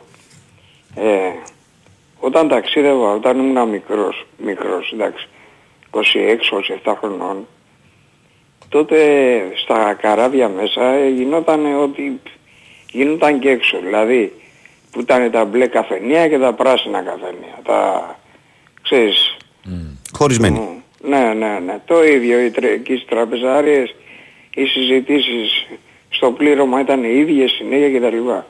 Και μια φορά ένας λοστρόμος που δεν πρέπει να ζει πια, γιατί λόγω ηλικιακά, γιατί φαντάζομαι εγώ ήμουν 26-27, αυτός ήταν 50. Ναι, ήταν μεγάλος. Ναι, ήταν μεγάλος. Ένας κεφαλονίτης μου είχε πει μια κουβέντα. Εγώ δεν συμμετείχα. Καθόμουν και τους άκουγα. Και μια φορά που είχε τελειώσει μια συζήτηση μου λέει, Γιώργο, ας τους λέει να χτυπιούνται. Του λέω εντάξει. Μου λέει, κοίτα να δεις. Μου είχε πει, ρε παιδιά, μια κουβέντα και την έχω κρατήσει μέχρι τώρα. Τα κόμματα είναι δύο. Αυτοί και εμείς. Οι εργαζόμενοι και οι μη εργαζόμενοι. Οι εργαζόμενοι όλοι, μα είναι Νέα Δημοκρατία, μα είναι Πασόκ, μα είναι ΚΚ, τα ίδια προβλήματα έχουμε. Δεν το έχουμε καταλάβει, ανήκουμε στο ίδιο κόμμα. Και δεν το έχουμε καταλάβει, μου λέει. Και το έχω κρατήσει αυτό. Λέω, πόσο δίκιο για αυτός ο άνθρωπος, ρε φίλε. Κατάλαβες, το έχω... Τέλος πάντων. Το θυμάσαι ακόμα, ναι. Ναι. Και ήθελα και κάτι άλλο να πω, ότι πριν πάω στο αθλητικό, ότι αισθάνομαι μεγάλη ντροπή για αυτό το σύμβαν στον Πειραιά, γιατί ήμουνα ναυτικός χρόνια και τα λοιπά, και αισθάνομαι μεγάλη ντροπή για αυτό που έγινε. Πραγματικά. Ναι. Πάω παρακάτω. Είδες την ομάδα καθόλου στο μπάσκετ? Στον μπάσκετ είδα ένα-δύο φιλικά τώρα με το Περιστέρι και μια Πολωνική που έπαιζε. Φίλε Βιλντόζα, δεν ξέρω, εγώ ενθουσιάστηκα με αυτόν. Δεν τον ήξερες τον Βιλντόζα, δεν τον έβλεπες τόσα χρόνια. Εντάξει. Που έλεγα εγώ ότι θα έρθει από την μπαλκόνια, στα δελτία. Ναι. Ναι, απλά έπαθε τράβηγμα τώρα, ξέρεις. Ναι, εντάξει. Εμένα μου άρεσε πολύ και στο πρώτο παιχνίδι. Στο δεύτερο δεν μ' άρεσε ο Μπατσελόφσκι. Θα σου αρέσει αυτός. Απλά δεν σου άρεσε γιατί στο δεύτερο ήταν μοναδικό σέντερ και έπαιξε, ναι, 35 λεπτά. Με αποτέλεσμα όταν παίζει 35 λεπτά δεν θα παίξει καλά. Το καταλαβαίνεις αυτό. Ναι. Και ο πονοκέφαλος τώρα για τον Αδαμάν, ο Ματζούκας. Τι θα κάνει με αυτό το παιδί, δεν ξέρω. Θα γυρίσουν οι άλλοι. Και ο Γκραντ μου άρεσε. Τέλος πάντων, εγώ ελπίζω ότι θα γυρίσουν οι άλλοι, θα ανέβει αμέσως επίπεδο. Η ομάδα... Να δούμε. Λοιπόν, τα φιλιά μου... Έγινε φιλιά. Να είστε καλά. Και εσύ. Και εγώ πάει... Αυτό θα καταλάβει ο Πάνος. Εγώ πάει 69 χρονών και ακούω Bon Jovi και Ρόρι Γκάλαγερ και ας τους άλλους να πνίγονται. Άντε, γεια. Πάμε παρακατώ, παρακαλώ. Καλημέρα, εγώ είμαι. Καλώς τον κύριο Λεωνίδα. Καλημέρα και πάλι. Και έχω σταματήσει για να μην φορτώσω, έτσι έχω κρυφτεί, να ξέρετε. Θα σε βρουν και εκεί. Θα σε βρουν. Θα σκύψει κάποιος σπίτι. Ελεύθερος. Τα φοβερό έτσι. Άνοιξε την πόρτα και μπήκε μόνος του. Φτιάχτηκες που λένε, έτσι. Ναι, δόξα τω. Να συμπληρώσω αυτό που έλεγε ο Γιώργος. Το αυτοί και εμείς είναι πάρα πολύ απλό. Όταν κατανοήσουμε τι δημοκρατία έχουμε, η δημοκρατία μας λέγεται αστική. Εμείς δεν είμαστε αστεί. Όσοι εργάζονται δεν είναι αστεί. Αστεί σίγουρα με την αρχαία Ελλάδα κτλ. Είναι οι έχοντες πλούτο και που δεν χρειάζεται να εργαστούν. Είναι τόσο απλό. Γι' αυτό λέει ας πούμε το κουκουέ λαϊκή δημοκρατία. Όχι ότι καταλαβαίνω πως το λέω έτσι. Γιατί η λαϊκή δημοκρατία θα απευθύνεται στο λαό και θα είναι για το λαό. Αυτή η δημοκρατία που έχουμε είναι αστική δημοκρατία. Όταν κατανοήσουμε αυτό θα μπορέσουμε να λήξουμε όλους τους ορίζοντες. Να συμπληρώσω και κάτι άλλο για τον Πάνο, το Φούνα, έτσι, από τα Γιάννη. Που λέει, η Νέα Δημοκρατία δεν είναι τι λένε γαλάζια πολυκατοικία. Έχει πολλούς ορόφους.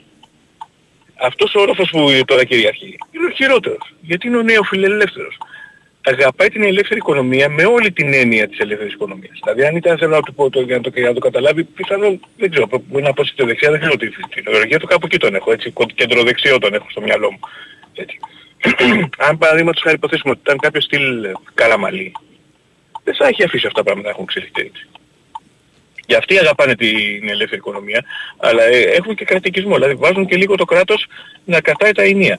Αυτός εδώ είναι νεοφιλελεύθερος με όλη την έννοια. Αφήνει την οικονομία και να εξελιχθεί και να προσαρμοστεί. Πιστεύω ότι μπορεί να προσαρμοστεί μόνη της και να οδηγήσει στις εξελίξεις μόνη της η ελεύθερη οικονομία.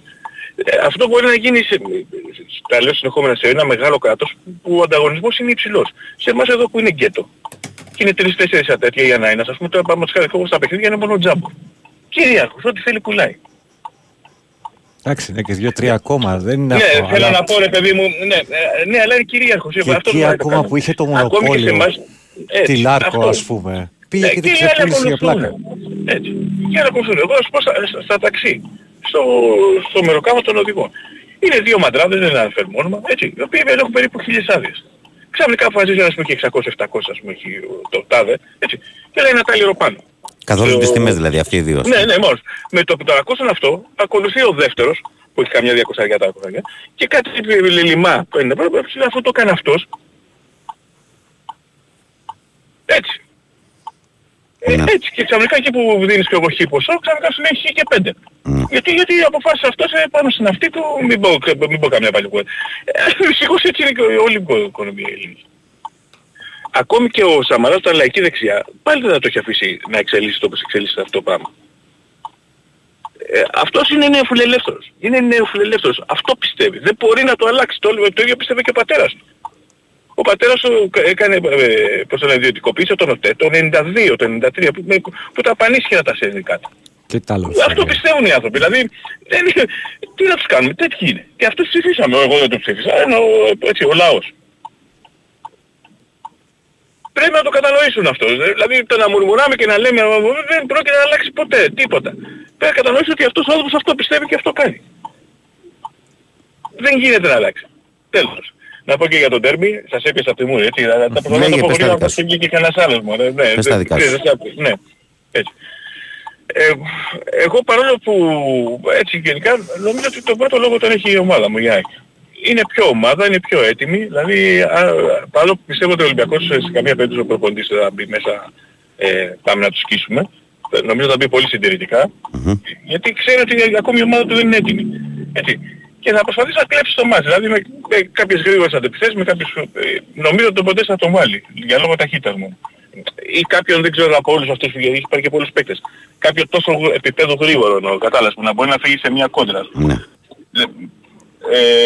Αλλά παρά τα αυτά η ΑΕΚ είναι πιο ομάδα. Μπορεί να μην στα πολύ καλύτερά της να λέμε τέτοια, αλλά είναι πιο καλό δουλεμένη ομάδα. Οπότε θα βγάλει πιο πολλούς αυτοματισμούς. Και δεν ξέρω αν το κεντρικό αμυντικό δίδυμο του Ολυμπιακού θα μπορεί να αντέξει αυτούς τους αυτοματισμούς. Ενώ η άμυνα, έτσι, όλο το...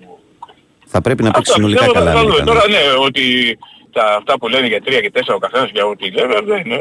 Αλλά πιστεύω ότι τον πρώτο λόγο και κάπου εκεί θα κλειδώσει, ναι, με το σύμπλη είναι ένα γκολ, ας πούμε, κάπως έτσι, στο μυαλό μου.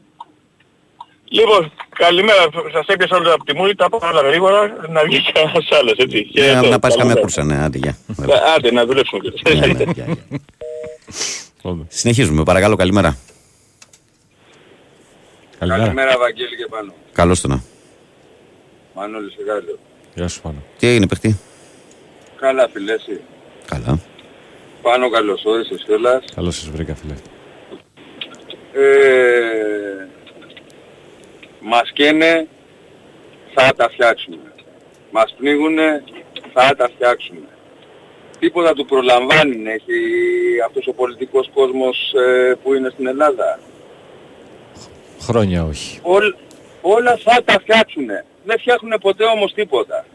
Ό,τι πήρανε οι πυρόπληκτοι στον πύργο, στο μάτι, οι πνιγμένοι στη μαύρα, θα πάρουνε και αυτοί στη Θεσσαλία. Έλληνες, ξυπνάτε. Δεν είναι αυτοί για μας, δεν μας αξίζουν αυτοί. Κανένας από τους 300. Οι κυβερνώντες με τις πράξεις τους, οι συμμετέχοντες στο έγκλημα με τη σιωπή τους. Ξυπνάτε πριν, γιατί είναι ήδη αργά, όχι πριν να είναι αργά, είναι ήδη αργά. Κάντε κάτι να σώσουμε τα παιδιά μας. Τα παιδιά μας, αν δεν νοιάζεστε για τους εαυτούς σας, κάντε έτσι κάτι να σώσουμε τα παιδιά μας. Είναι αλήτες όλοι τους. Όλοι τους. Μανάλης Βάλσαμος υπογράφει. Είναι αλήτες όλοι τους.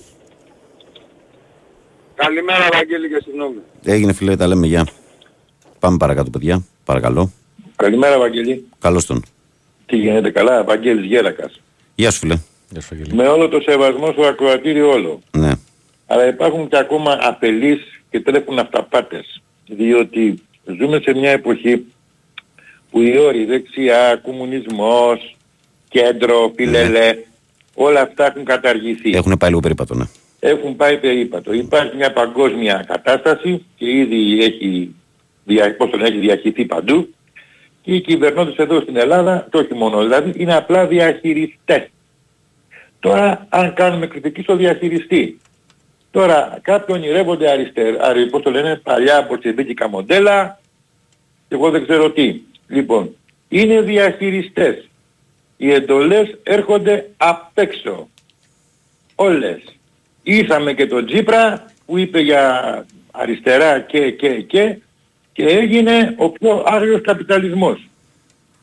Και το πιο μοντέλο που έχει μείνει η ταμπέλα λαϊκή δημοκρατία στην Κίνα, λέει ότι είναι κομμουνιστική λαϊκή δημοκρατία, δουλεύουν με μια κουπαρίσι και έχουν σακατέψει το εμπόριο και την παραγωγική διαδικασία στις άλλες πολιτισμένες χώρες και ας τολμήσουν εκεί να κάνουν απεργία.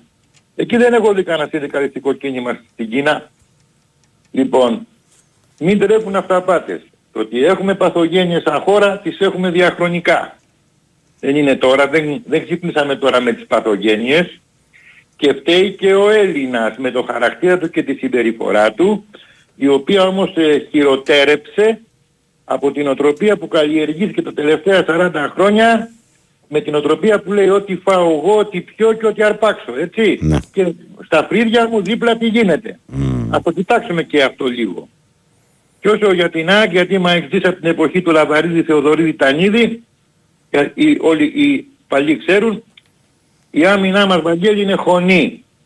Και επειδή είδα τον αγώνα Brighton-Newcastle, ναι, η Brighton θα δισκάσει την ΑΕΚ στα πρώτα 20 λεπτά. Έχει πολλά τρεξίματα, θα πάει 4-0. Brighton εντάξει, μην το προκαταβάλουμε, αλλά έχουν τρεξίματα όμως. Το λέω με τα λύπης. Εκτός αν κοιμηθεί ο Θεός. Και εκεί θα αποκαλυφθεί όχι μόνο η γύμνια της ΑΕΚ, η γύμνια γενικά του ελληνικού ποδοσφαίρου, που στα πιο πάνω πατώματα δεν είναι για να κάθεται. Αυτά φίλε μου. Καλέ, καλή σου μέρα. Καλή σας μέρα. Καλημέρα και σας Αναγιά. Συνεχίζουμε παιδιά, πάμε παρακάτω. Παρακαλώ, καλημέρα. Καλημέρα εγώ, ναι. Καλώς το να. Γεια σας, Αντώνης λέγομαι. Φίλε πάνω το όνομα τους Μέτρ Sound. Καλή σου μέρα και σένα. Πήρα αναφορμή τώρα τον κύριο που άκουσα. Εγώ επιστρέφω από τη βάρδιά μου. Τον τελευταία περίοδο δουλεύω σε μια στοιχηματική εταιρεία. Δεν υπάρχει λόγος να αναφέρω πια. Ναι. Τα 3/4 των Ελλήνων που εξυπηρετώ, γιατί εξυπηρετώ και ξένο κόσμο, ο οποίος δεν έχει καμία σχέση με εμάς, τα 3/4 εξημών οι οποίοι επικοινωνούν για διάφορα θέματα, είναι το λιγότερο αγενείς, έως σκουπίδια. Έχουμε όχι απλά παθογένεια σαν λαός, πρέπει κάποια στιγμή να κοιταχτούμε απόλυτα στον καθρέφτη. Κάθομαι και σας ακούω κάθε μέρα που γυρνάω από τη δουλειά, είτε πηγαίνω, και βλέπω πώς εκφράζονται άνθρωποι που παίρνουν και ποια είναι τα σημαντικά τους προβλήματα που έχουν να κάνουν με το αν έχασε η ομάδα τους και αδικήθηκε για ένα πέναλτι, για μια κάρτα ή δεν ξέρω εγώ για ένα offside. Και στα πραγματικά μας προβλήματα Είμαστε καρακοτάρες. Νομίζω ότι λίγο την αδική στην εκπομπή. Δεν είναι έτσι ακριβώς αυτή η εκπομπή. Εγώ νομίζω ότι σε αυτές από αυτήν. Όχι, γιατί λες κάθε μέρα γυρνάς και ακούς. Νομίζω ότι σε αυτήν την εκπομπή εγώ πρώτα απ' όλα σαν τη χαρακτηρίζω αθλητικοκοινωνική. Γιατί νομίζω ότι είμαστε μια εκπομπή, ας πούμε, για παράδειγμα, που ρε παιδί μου δεν φυσάμε. Δεν σφυράμε διάφορα, δεν πετάμε έτο. Δηλαδή υπάρχει ένα θέμα, δεν θα κάτσουμε εμείς να μιλήσουμε για το αριστερό μπακ όταν η Ελλάδα πνίγεται ή καίγεται. Καταρχήν δεν αναφέρθηκα στην δική σου εκπομπή. Όχι, το λέω απλά επειδή ότι ακούς κάθε μέρα και μιλάει για το κόσμο. Το ωράριο μου είναι κυλιόμενο. Εντάξει, συνέχισε αδερφέ, πες ότι δεν κατάλαβα καλά. Εντάξει, οκ, πάμε. Συγγνώμη, μπορεί να παρεξηγήθηκα κι εγώ. Εντάξει, πες πως δεν κατάλαβα εγώ καλά, όχι. Έλα, πάμε. Ακούω σε όλη τη διάρκεια της ημέρας Sport FM και δεν αναφέρομαι καθόλου σε εσάς. Αναφέρομαι στον κόσμο ο οποίος τηλεφωνεί στις εκπομπές. Ναι. Και διορθώστε με αν κάνω λάθος, ειδικότερα βραδινές ώρες που τυχαίνει περισσότερες φορές να ακούω. Γιατί εκεί πέρα κινείται περισσότερο το ωράριό μου. Η θεματολογία πάνω κάτω και τα νεύρα του κόσμου εξαρτώνται από τον αθλητισμό. Ναι. Εγώ αυτό ακούω. Ναι. Και δεν είμαι ο μόνος. Ναι. Αυτά ήθελα να πω, δεν θέλω να σας κουράσω. Συμφωνώ πολύ που γνωστή μου είναι. Αντώνη, έχουμε σοβαρό πρόβλημα παιδείας σε αυτή τη χώρα και είναι ξεκάθαρο. Έχουμε τεράστιο πρόβλημα συμπεριφοράς και όσο συμβαίνει και περνάει σύψη σε αυτή την κοινωνία, όποιος θεωρεί τον εαυτό του λίγο ανώτερο από τον άλλον παίρνει το δικαίωμα ακόμα και να δολοφονήσει στο πλαίσιο όσων είδαμε στο Πειραιά. Αυτό ήταν μια θετική είδηση, είναι απίστευτα αυτά που συμβαίνουν. Σε αυτό που έγινε στην Καλαμαριά προχτές, με τον τύπο που περίμενε να φύγουν τα παιδιά να πάνε σχολείο, να πάει να δολοφονήσει τη γυναίκα και μετά να αυτοκτονήσει, αντί να κάνει το δεύτερο. Γιατί δεν έκανε κατευθείαν το δεύτερο. Έλατε. Πραγματικά όποιος νιώθει μια υπεροχή απέναντι στον άλλον νομίζει ότι πιθανότατα έχει κάθε εξουσία να κάνει οτιδήποτε επάνω του. Ξέρεις, η εξουσία αυτή που περιγράφεις και η υπεροχή που μπορεί να νιώθουμε εκφράζεται επικοινωνικότροπος. Το βλέπεις και μέσα από τα κοινωνικά δίκτυα. Δεν χρειάζεται να ψαχτείς ιδιαίτερα. Εδώ γίνονται οι απόλυτες καταστροφές και εμάς αυτό που μας νοιάζει είναι να βγάλουμε την κορμάρα μας στην παραλία και πού φάγαμε. Ναι, ακριβώς. Όχι όλοι. Όχι όλοι. Ναι. Προφανώς όχι όλοι. Μιλάμε για το μεγαλύτερο ποσοστό. Να, εδώ ο άλλος λέει να ζήσω να δω το Ρήλο να δουλεύει για μια κούπα ρύζι χωρίς απαργία και τι στον κόσμο. Να έχουμε όμως 20.000 πυροσβέστες. Πραγματικά έχεις να κάνεις με έναν κέφαλο. Άστο, εσύ αν είχες εικόνα, φίλε, το τι διαβάζουν τα μάτια μας εδώ πέρα στο live, αυτό που μπορείς εύκολα δηλαδή να πεις. Είμαι σίγουρος γιατί έχω υπάρξει στην εκπομπή, ήμουν καλεσμένος στο Παναγιώτη. Γι' αυτό φωνείς κάτι χρόνια πίσω. Μπορεί, καλλιτέχνης είμαι, τραγουδιστής σε μπάντα, μας έχει φιλοξενήσει ο Παναγιώτης, ο οποίος. Να πω ότι είναι όαση πραγματικά. Έλα, άστα αυτά. Όχι, φίλε μου, δεν είναι λέγονται, ρε φίλε. Σου έχω τεράστια εκτίμηση και μακάρι όλων σας οι φωνές να ήταν... Τι να πω. Έγινε, ρε φίλε. Σας ευχαριστώ που αφήσατε να μιλήσω. Καλημέρα. Είναι 26, πάμε άλλον έναν. Δημινάτσα, κύριε Μαριανέ, ηρέμησε, δεν είναι ώρα ακόμα. Παρακαλώ. Μόνοι σήμερα. Καλημέρα. Γιάννης λέγομαι. Ναι. Χρήστο, σ' ακούω καιρό. Ποιον ακούς? Βαγγέλη, ο ένας Παναγιώτης ο άλλος. Χρήστος δεν υπάρχει. Ναι, συγγνώμη Βαγγέλη, συγγνώμη. Απλά είμαι λίγο στεναχωρημένος βασικά. Ναι. Ξέρω ότι η εκπομπή είναι αθλητική, αλλά είχα ένα περιστατικό το Σαββατοκυριακό και θέλω να το μοιραστώ μαζί σας γενικά και με τον κόσμο. Μου δηλητηριάσανε το σκύλο όταν είχα 11 χρόνια και μου πάρανε εισπνεόμενη φόλα. Και όλο και λίγο στα μάτια μου να φεύγει μέσα σε μία μέρα. Θέλω να πω ότι ο κόσμος τελικά είναι κακός εδώ έξω. Και γενικά δεν αξίζει να ζούμε σε μια κοινωνία τέτοια. Mm. Δηλαδή αν βλέπατε το σκυλί πώς έφυγε και πώς πόναγε και πώς ανακοπεί μέσα σε μερικά λεπτά δεν μπορούσα να το σώσω. Εγώ βασικά πήρα να κάνω μια έκκληση στον κόσμο που ακούει. Αν υπάρχει δυνατότητα αφήσω και το τηλέφωνο μου στο τηλεφωνικό κέντρο. Αν κάποιος ακούει, επειδή είχα μπίγκλ και επειδή θέλω να πληρώσω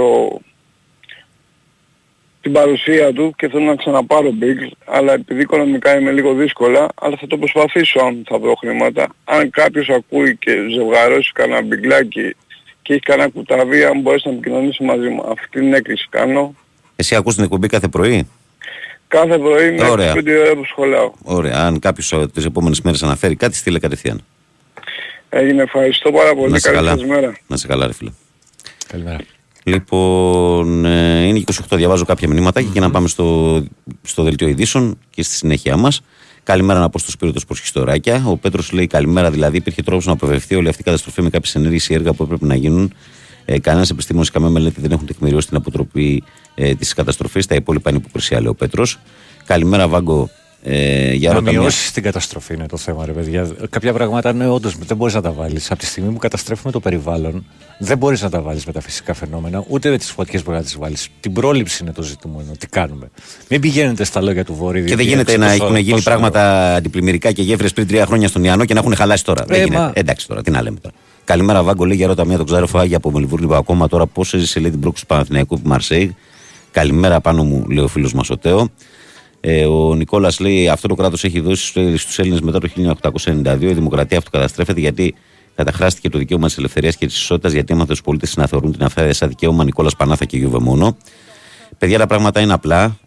Παλιά υπήρχε ιδεολογία, τώρα βλέπουμε δεξιά, αριστερή και κεντρώη σε όλα τα κόμματα. Ό,τι αφορά στο θέμα του Αντώνη, είμαι αντιπαριώτης, λέει, και σκέφτομαι λέει τους συμπατριώτες μου που όταν πνίγηκαν στο Σάμενα οι άνθρωποι εκείνοι με καΐκια και όχι με βαπόρια. Έτρεξαν να σώσουν κόσμο. Τέλος, ο φετινός Παναθηναϊκός σε ποδόσφαιρο και μπάσκετ θα πάει ψηλά, λέει ο Μάνος. Καλημέρα, παιδιά από το δρόμο. Επειδή η δουλειά μου έχει να κάνει με τροφοδοσία εστίασης, αρτοποιών, ζαχαροπλαστείων, επειδή τα βλέπω από μέσα, λέει όλοι οι συνοικιακοί φούρνοι και ζαχαροπλαστεία δεν θα αντέξουν να απορροφήσουν την ακρίβεια και να πάνε με μαθηματική ακρίβεια για κλείσιμο από μόνοι τους. Τα που θα επιβιώσουν θα είναι οι μεγάλες αλυσίδες και τα σούπερ μάρκετ. Αγωνιστικούς χαιρετισμούς από το Λιτοβίκη σε φθινοπορεινό μούτκιν υπέροχο. Συγγνώμη για τα ορθογραφικά, αλλά είναι φωνητική πληκτρολόγηση. Γεια σου, Νικόλα μου, να είσαι καλά. Την αγάπη μας στο Λουτράκι. Καλημέρα, Βαγγέλη. Καλημέρα, Πάνο. Καλώς ήρθες. Την καλημέρα μου, στον δικό μου, την αγάπη μου, τα φιλιά μου από Θεσσαλονίκη για 10 μέρες ακόμη, λέει ο φίλος μας ο Σάκης. Εσύ ακούς δίπλα, έτσι. Ναι. Ο Δημήτρης λέει: καλημέρα, Βαγγέλη. Να έχουμε μια καλή αγωνιστική εβδομάδα. Η ομάδα μου λέει να κάνει, λέει, να χαρούμε, να φέρει το διπλό στο Αγρίνιο. Ο Δημήτρης από τον δρόμο. Ο Βαγγέλης λέει τώρα το να βγαίνει, λέει, κάποιος και να λέει κάποιους άλλους ανθρώπους που δεν γνωρίζεις σκουπίδια ή τι τον κάνει καλύτερο από αυτός που εκείνος κατηγορεί. Αναρωτιέμαι εγώ τώρα, λέει ο Βαγγέλης. Και ο Γιώργος λέει: καλημέρα, πριν λίγες μέρες στα Χανιά έγινε δολοφονία από αστυνομικούς σε 58χρονο οικογενειάρχη. Δεν μιλάει κανείς. Πήγαν να τον πνίξουν. Και ο Θανάσης λέει: Βαγγέλη και Παναγιώτη, καλημέρα. Θανάσης από Λαμία, πες στον Πάνο το φούρναρι ότι υπάρχουν 1000 λόγια να μην ψηφίσει το Μητσοτάκη. Τώρα το θέμα του δημών του σούπερ μάρκετ άργησε να το δει όταν ο κόσμος τα ματώνει εδώ και 2 χρόνια.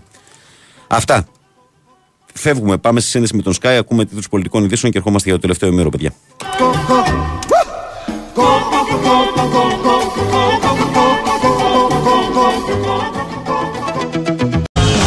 Επιστροφή στη δράση για το τελευταίο μας ημίωρο. Καλημερούδια, κόσμε. Καλημέρα σε όλους στο πρωινό της 5ης 14 Σεπτεμβρίου του 2023. Καλή δύναμη και σήμερα σε όλο το ακροατήριο, από όπου και μας ακούτε, ό,τι αν κάνετε. Εμείς στο τελευταίο ημίωρο, όπως γνωρίζετε, με τη γνωστή διαδικασία με επικοινωνία μόνο μέσω μηνυμάτων, δηλαδή είτε από το live του Sport FM, μέσα από το site sportfm.gr, κλικάρετε την κατηγορία ραδιόφωνο live, μας ακούτε ερνητικά, μας στέλνετε δωρεάν μηνύματα, το ίδιο με τη φόρμα του live 24.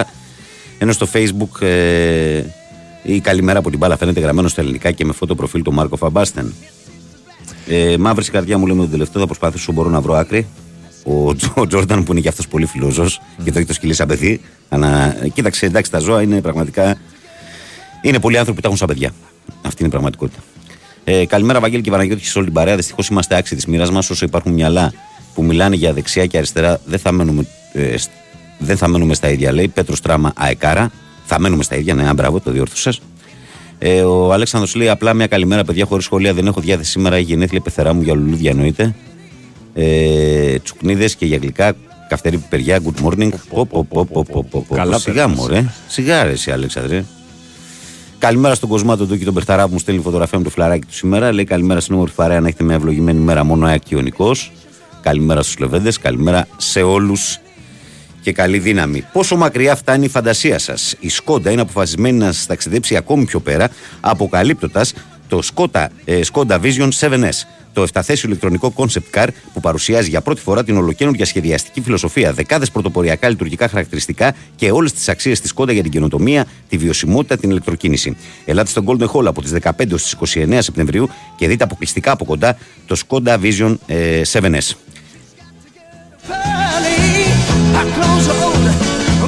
Καλημερίσουμε και τη Θεία Λένα που στέλνει τα χρόνια πολλά στο Σταύρο μέσα. Ακούει λίγο. Καλογερακά. Άρε, Θεία Λένα, καλημέρα και σε σένα. Θα μας τρίξεις απάνω σε χαλιά, σε μαγικά χαλιά, να πούμε ένα πρωτοσέλιδο. Θα σας τρίξουμε.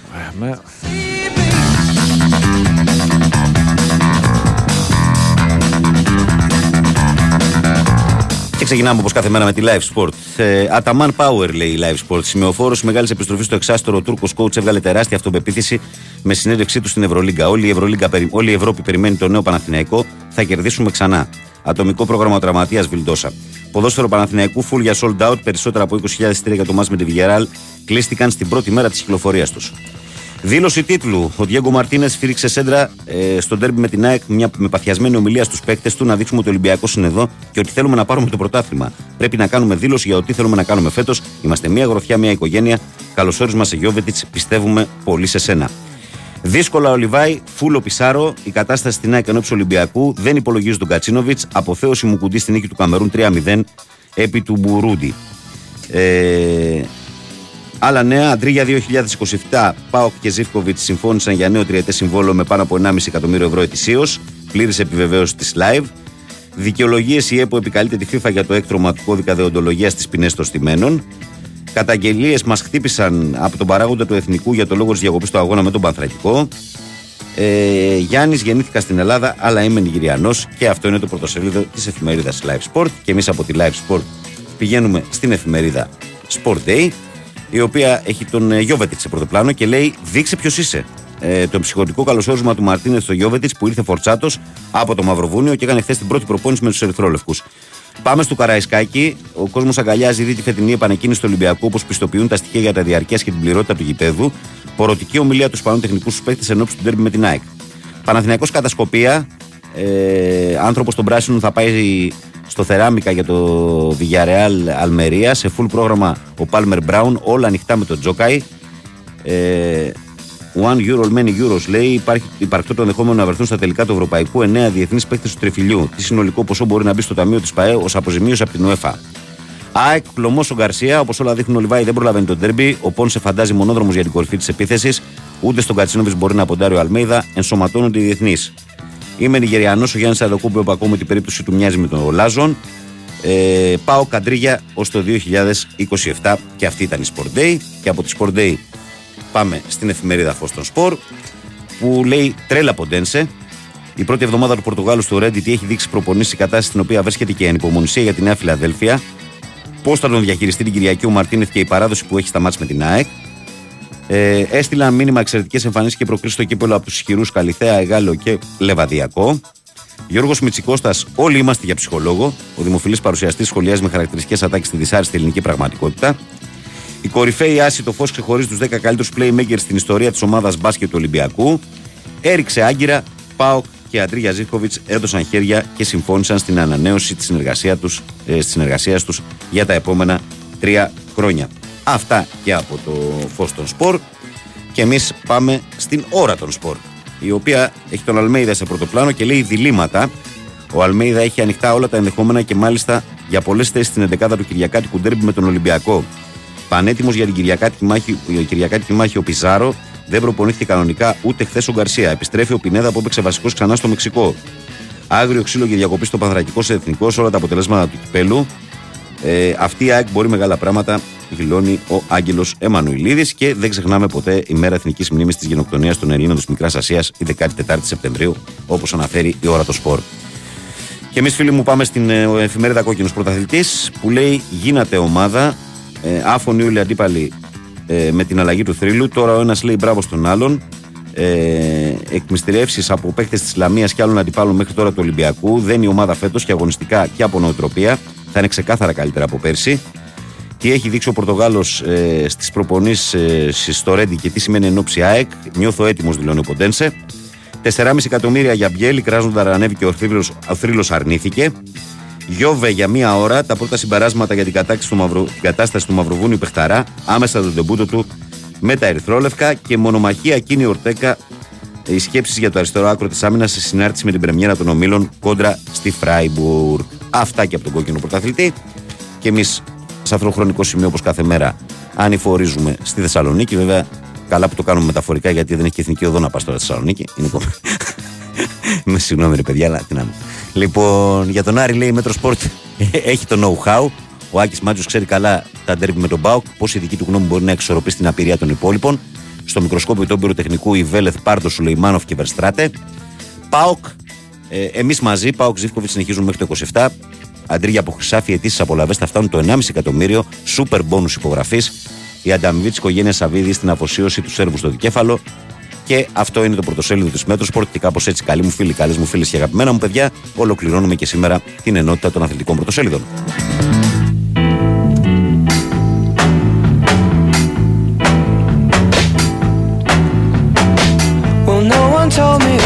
Το έχεις στείλει και άλλη φορά ο φίλος. Λέει και κάπου εδώ ο Βαγγέλη πρέπει να παίξει ρίσου του Χάρη Κλίν. Λέει αυτός ο τόπος ρε μάγκα δεν σώζεται με τίποτα. Άμα λάχει να πούμε. Τι λέω άλλο. Καλά θα τον αφήσετε το Ρήλο ρε ήσυχο ρε. Επέστρεψε λέει ο Πάνος Ρήλος ο μοναδικός άνθρωπος που επιστρέφει από άδεια και έχει ρεπό. Ναι, άμα μετά είναι να κάνει 7-8 μεροκάματα σε ρί, δεν θα κάνει και ένα ρεπό. Ρε τι τραβάμε. Λοιπόν, από αθλητικά γεγονότα παιδιά μην περιμένετε σήμερα. Είναι πολύ μετρημένα τα κουκιά. Εκτός άμα θέλετε να δείτε Davis Cup τένις, τότε ναι, Καναδά Σουηδία 4 ώρα στο Nova Sports 5. Και δεν υπάρχει έτσι κάτι φοβερό και τρομερό. Κάντε υπομονή, έτσι κι αλλιώς από αύριο Παρασκευή η δράση θα είναι έντονη η δραστηριότητα. Το cash out του πάμε στοίχημα στα καταστήματα του ΟΠΑΠ ανανεώθηκε και έγινε καλύτερο από ποτέ.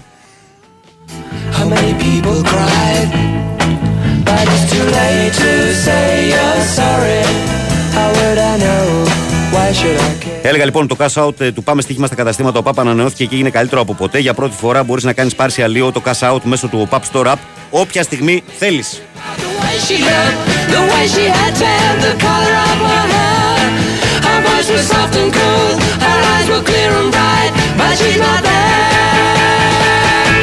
Ο φίλος μου ο Ντίμι λέει καλημέρα ομαδάρα, καλημέρα σε όλο τον κόσμο. Ξέρεις κάτι ρε Βαγγέλη για εκδρομή της Παλεφίπης στη Villarreal? Δεν ξέρω, όχι, δεν έχω εικόνα. Δεν έχω εικόνα. Και πολλά χρόνια γενικά με παλαιφή που έχω να. Δηλαδή, πριν γίνω δημοσιογράφος, ας πούμε, θυμάμαι ήταν η τελευταία φορά που είχα πάει εκεί στο κέντρο στα γραφεία, ας πούμε.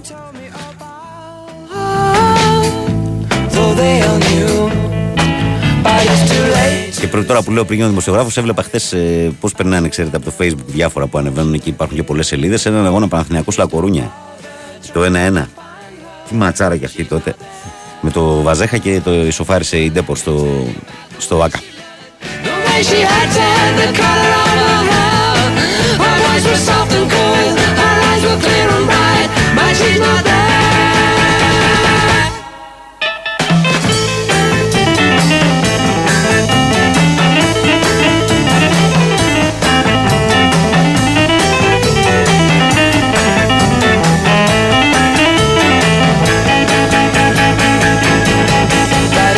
Λοιπόν, για την ΑΕΚ τώρα, επειδή και πριν στην ώρα το πρωτοσέλιδο ήταν διλήμματα του Αλμέιδα για του Ματίας Αλμέιδα για τον ντέρμπι, πάμε λίγο να το δούμε λίγο πιο εκβαθέων αυτό το πράγμα. Όπως όλα δείχνουν, ο Αλμέιδα δεν θα έχει τον Γκαρσία, τον Κατσίνοβιτς, και είναι και τιμωρημένος ο Μάνταλος. Ναι, από την κόκκινη. Ναι, είναι και τιμωρημένος ο Μάνταλος. Ναι, από το Βόλο, ναι. Ένα ερώτημα λοιπόν, ένα δίλημμα έχει να κάνει με το δεξί άκρο, αν θα προτιμήσει το Ρώτα ή το Σιντιμπέ. Κατά τα άλλα πίσω ότι πιο πολύ είναι σίγουροι. Από εκεί και πέρα τώρα ο Πόνσε είναι φαβορή για να παίξει στην κορυφή. Ο Τσούμπερ αν θα παίξει αριστερά. Δεξιά το δίλημμα είναι η Λίασον ή Άμραμπατ. Ενώ ο Αραόχο έχει πιθανότητες να επιστρέψει στο αρχικό σχήμα. Ο Πινέδα να πούμε ότι επιστρέφει σήμερα από το Μεξικό. Και περιμένουν στην ΑΕΚ να δουν και σε τι κατάσταση είναι, πόσο κουρασμένος είναι, γιατί ξέρετε, μόνο το ταξίδι το αεροπορικό τώρα από το Μεξικό στην Ελλάδα έχει ένα μεγάλο βαθμό κούρασης, ας πούμε, για τους αθλητές. Βέβαια, ο Πινέδα είναι ένα παιδί το οποίο είναι πολύ καλά γυμνασμένο, έχει ένα πολύ καλό κορμί, είναι και στα καλύτερά του ηλικιακά. Νομίζω ότι εγώ προσωπικά θεωρώ ότι δεδομένο ότι θα είναι στην 11. Τώρα, ποιο ρόλο θα του αναθέσει ο Αλμέιδα. Το πιο πιθανό που. Πιστεύω, όχι ρεπορταζιακά, εγώ λέω ότι θα παίξει τον άξονα ο Πινέδα και στα φτερά θα πάει σίγουρα με τον Άμραμπατ στην μία μεριά και από την άλλη θα δούμε πώς θα πάει. Ο Σάκης ο φίλος μου λέει καλημέρα φίλε, υπάρχει λέει και σνούκερ τουρνουά Σαγκάης. Γεια σου ρε Σάκη φίλε, γεια σου ρε παιχταρά, καλημέρα, να είσαι καλά.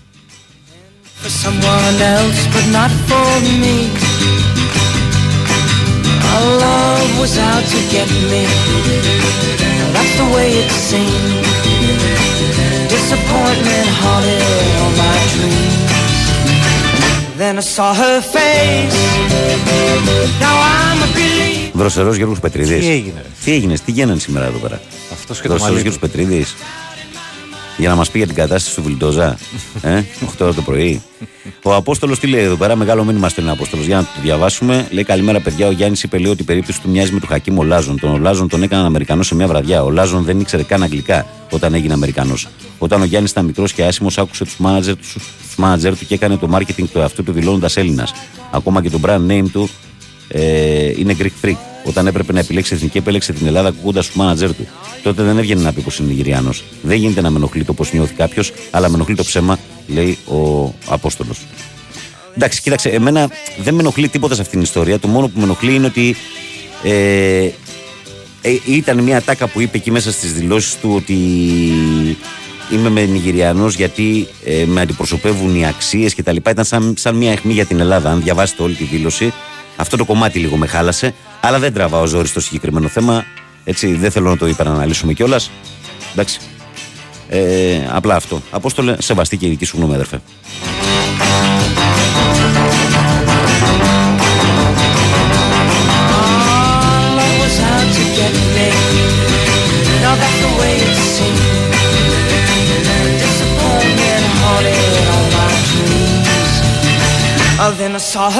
Ένα άλλο το οποίο είδα χθες και μου έκανε μεγάλη εντύπωση είναι ότι κάτι δεν πάει καλά με τον Κουρουμπέλη στην Τουρκία. Ακόμη δεν έχει πάει εκεί. Δηλαδή, υπάρχουν δημοσιεύματα στην Τουρκία ότι η Τραπζόνσπορ σκέφτεται να το δώσει δανεικό. Ορίστε. Ναι. Και ότι ο ίδιος φυσικά αρνείται ένα τέτοιο σενάριο, διότι ο άνθρωπος πήρε μεταγραφή να πάει να παίξει την Τραπζόνσπορ. Και υπάρχουν δημοσιεύματα λοιπόν στην Τουρκία που λένε ότι υπάρχει συμφωνία της Τραπζόνσπορ με την Γκαισιέριspor για μονοετή δανεισμού του Έλληνα αμυντικού χαφ. Και όλα αυτά 2 μήνες μετά τη μεταγραφή του από τον Παναθηναϊκό εκεί. Δεν είναι καλό το ξεκίνημα, γιατί όλα αυτά μαρτυρούν ότι δεν φαίνεται να είναι στις βασικές επιλογές για την ομάδα της Τραπζόνσπορ, για το αρχικό της σχήμα και γενικά στον προγραμματισμό της. Και νομίζω ότι αυτό δεν είναι καλό νέο, ειδικά όταν έρχεται τόσο γρήγορα. Δηλαδή, ακόμα. Δηλαδή, πότε τον είδανε, πότε αποφασίσανε, δεν ξέρω τώρα τι παίζει. Και το θέμα είναι ότι του δώσαν και μεγάλο συμβόλαιο, Παναγιώτη. Ναι. Του δώσαν ένα συμβόλαιο που προεξηγίζει το εκατομμύριο. 900.000, κλιμακωτό. Πολύ μεγάλο συμβόλαιο. Α, δούμε, θα την παρακολουθούμε και αυτή την περίπτωση. Μπορεί το κλίμα να μην είναι καλό για τον παίχτη, να μην τα βρίσκει και τον προπονητή. Δεν ξέρω τι γίνεται εκεί. Καλημέρα, Βαγγέλη, από τον Μπέργκεν Νορβηγίας. Μου στέλνει ο φίλος μου ο Παναγιώτης. Να σε καλά, ρε φιλαράκο, να σε καλά.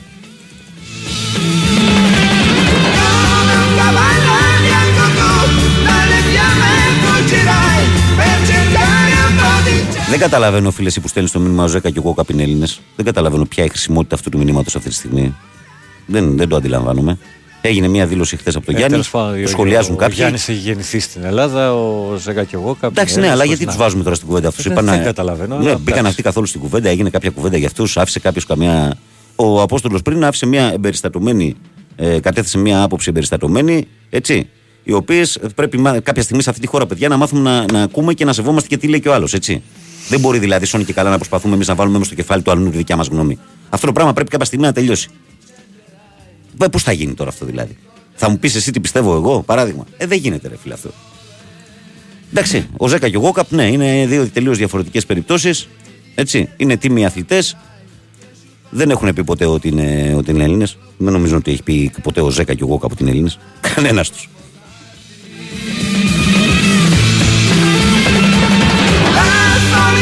Και εγώ ήμουν πολύ προσεκτικός σε αυτό που είπα για τον Γιάννη. Αν θες, μπορείς να ξαναβάλεις τον demand και να ακούσεις ακριβώς τι είπα στο μήνυμα του φίλου του Απόστολου.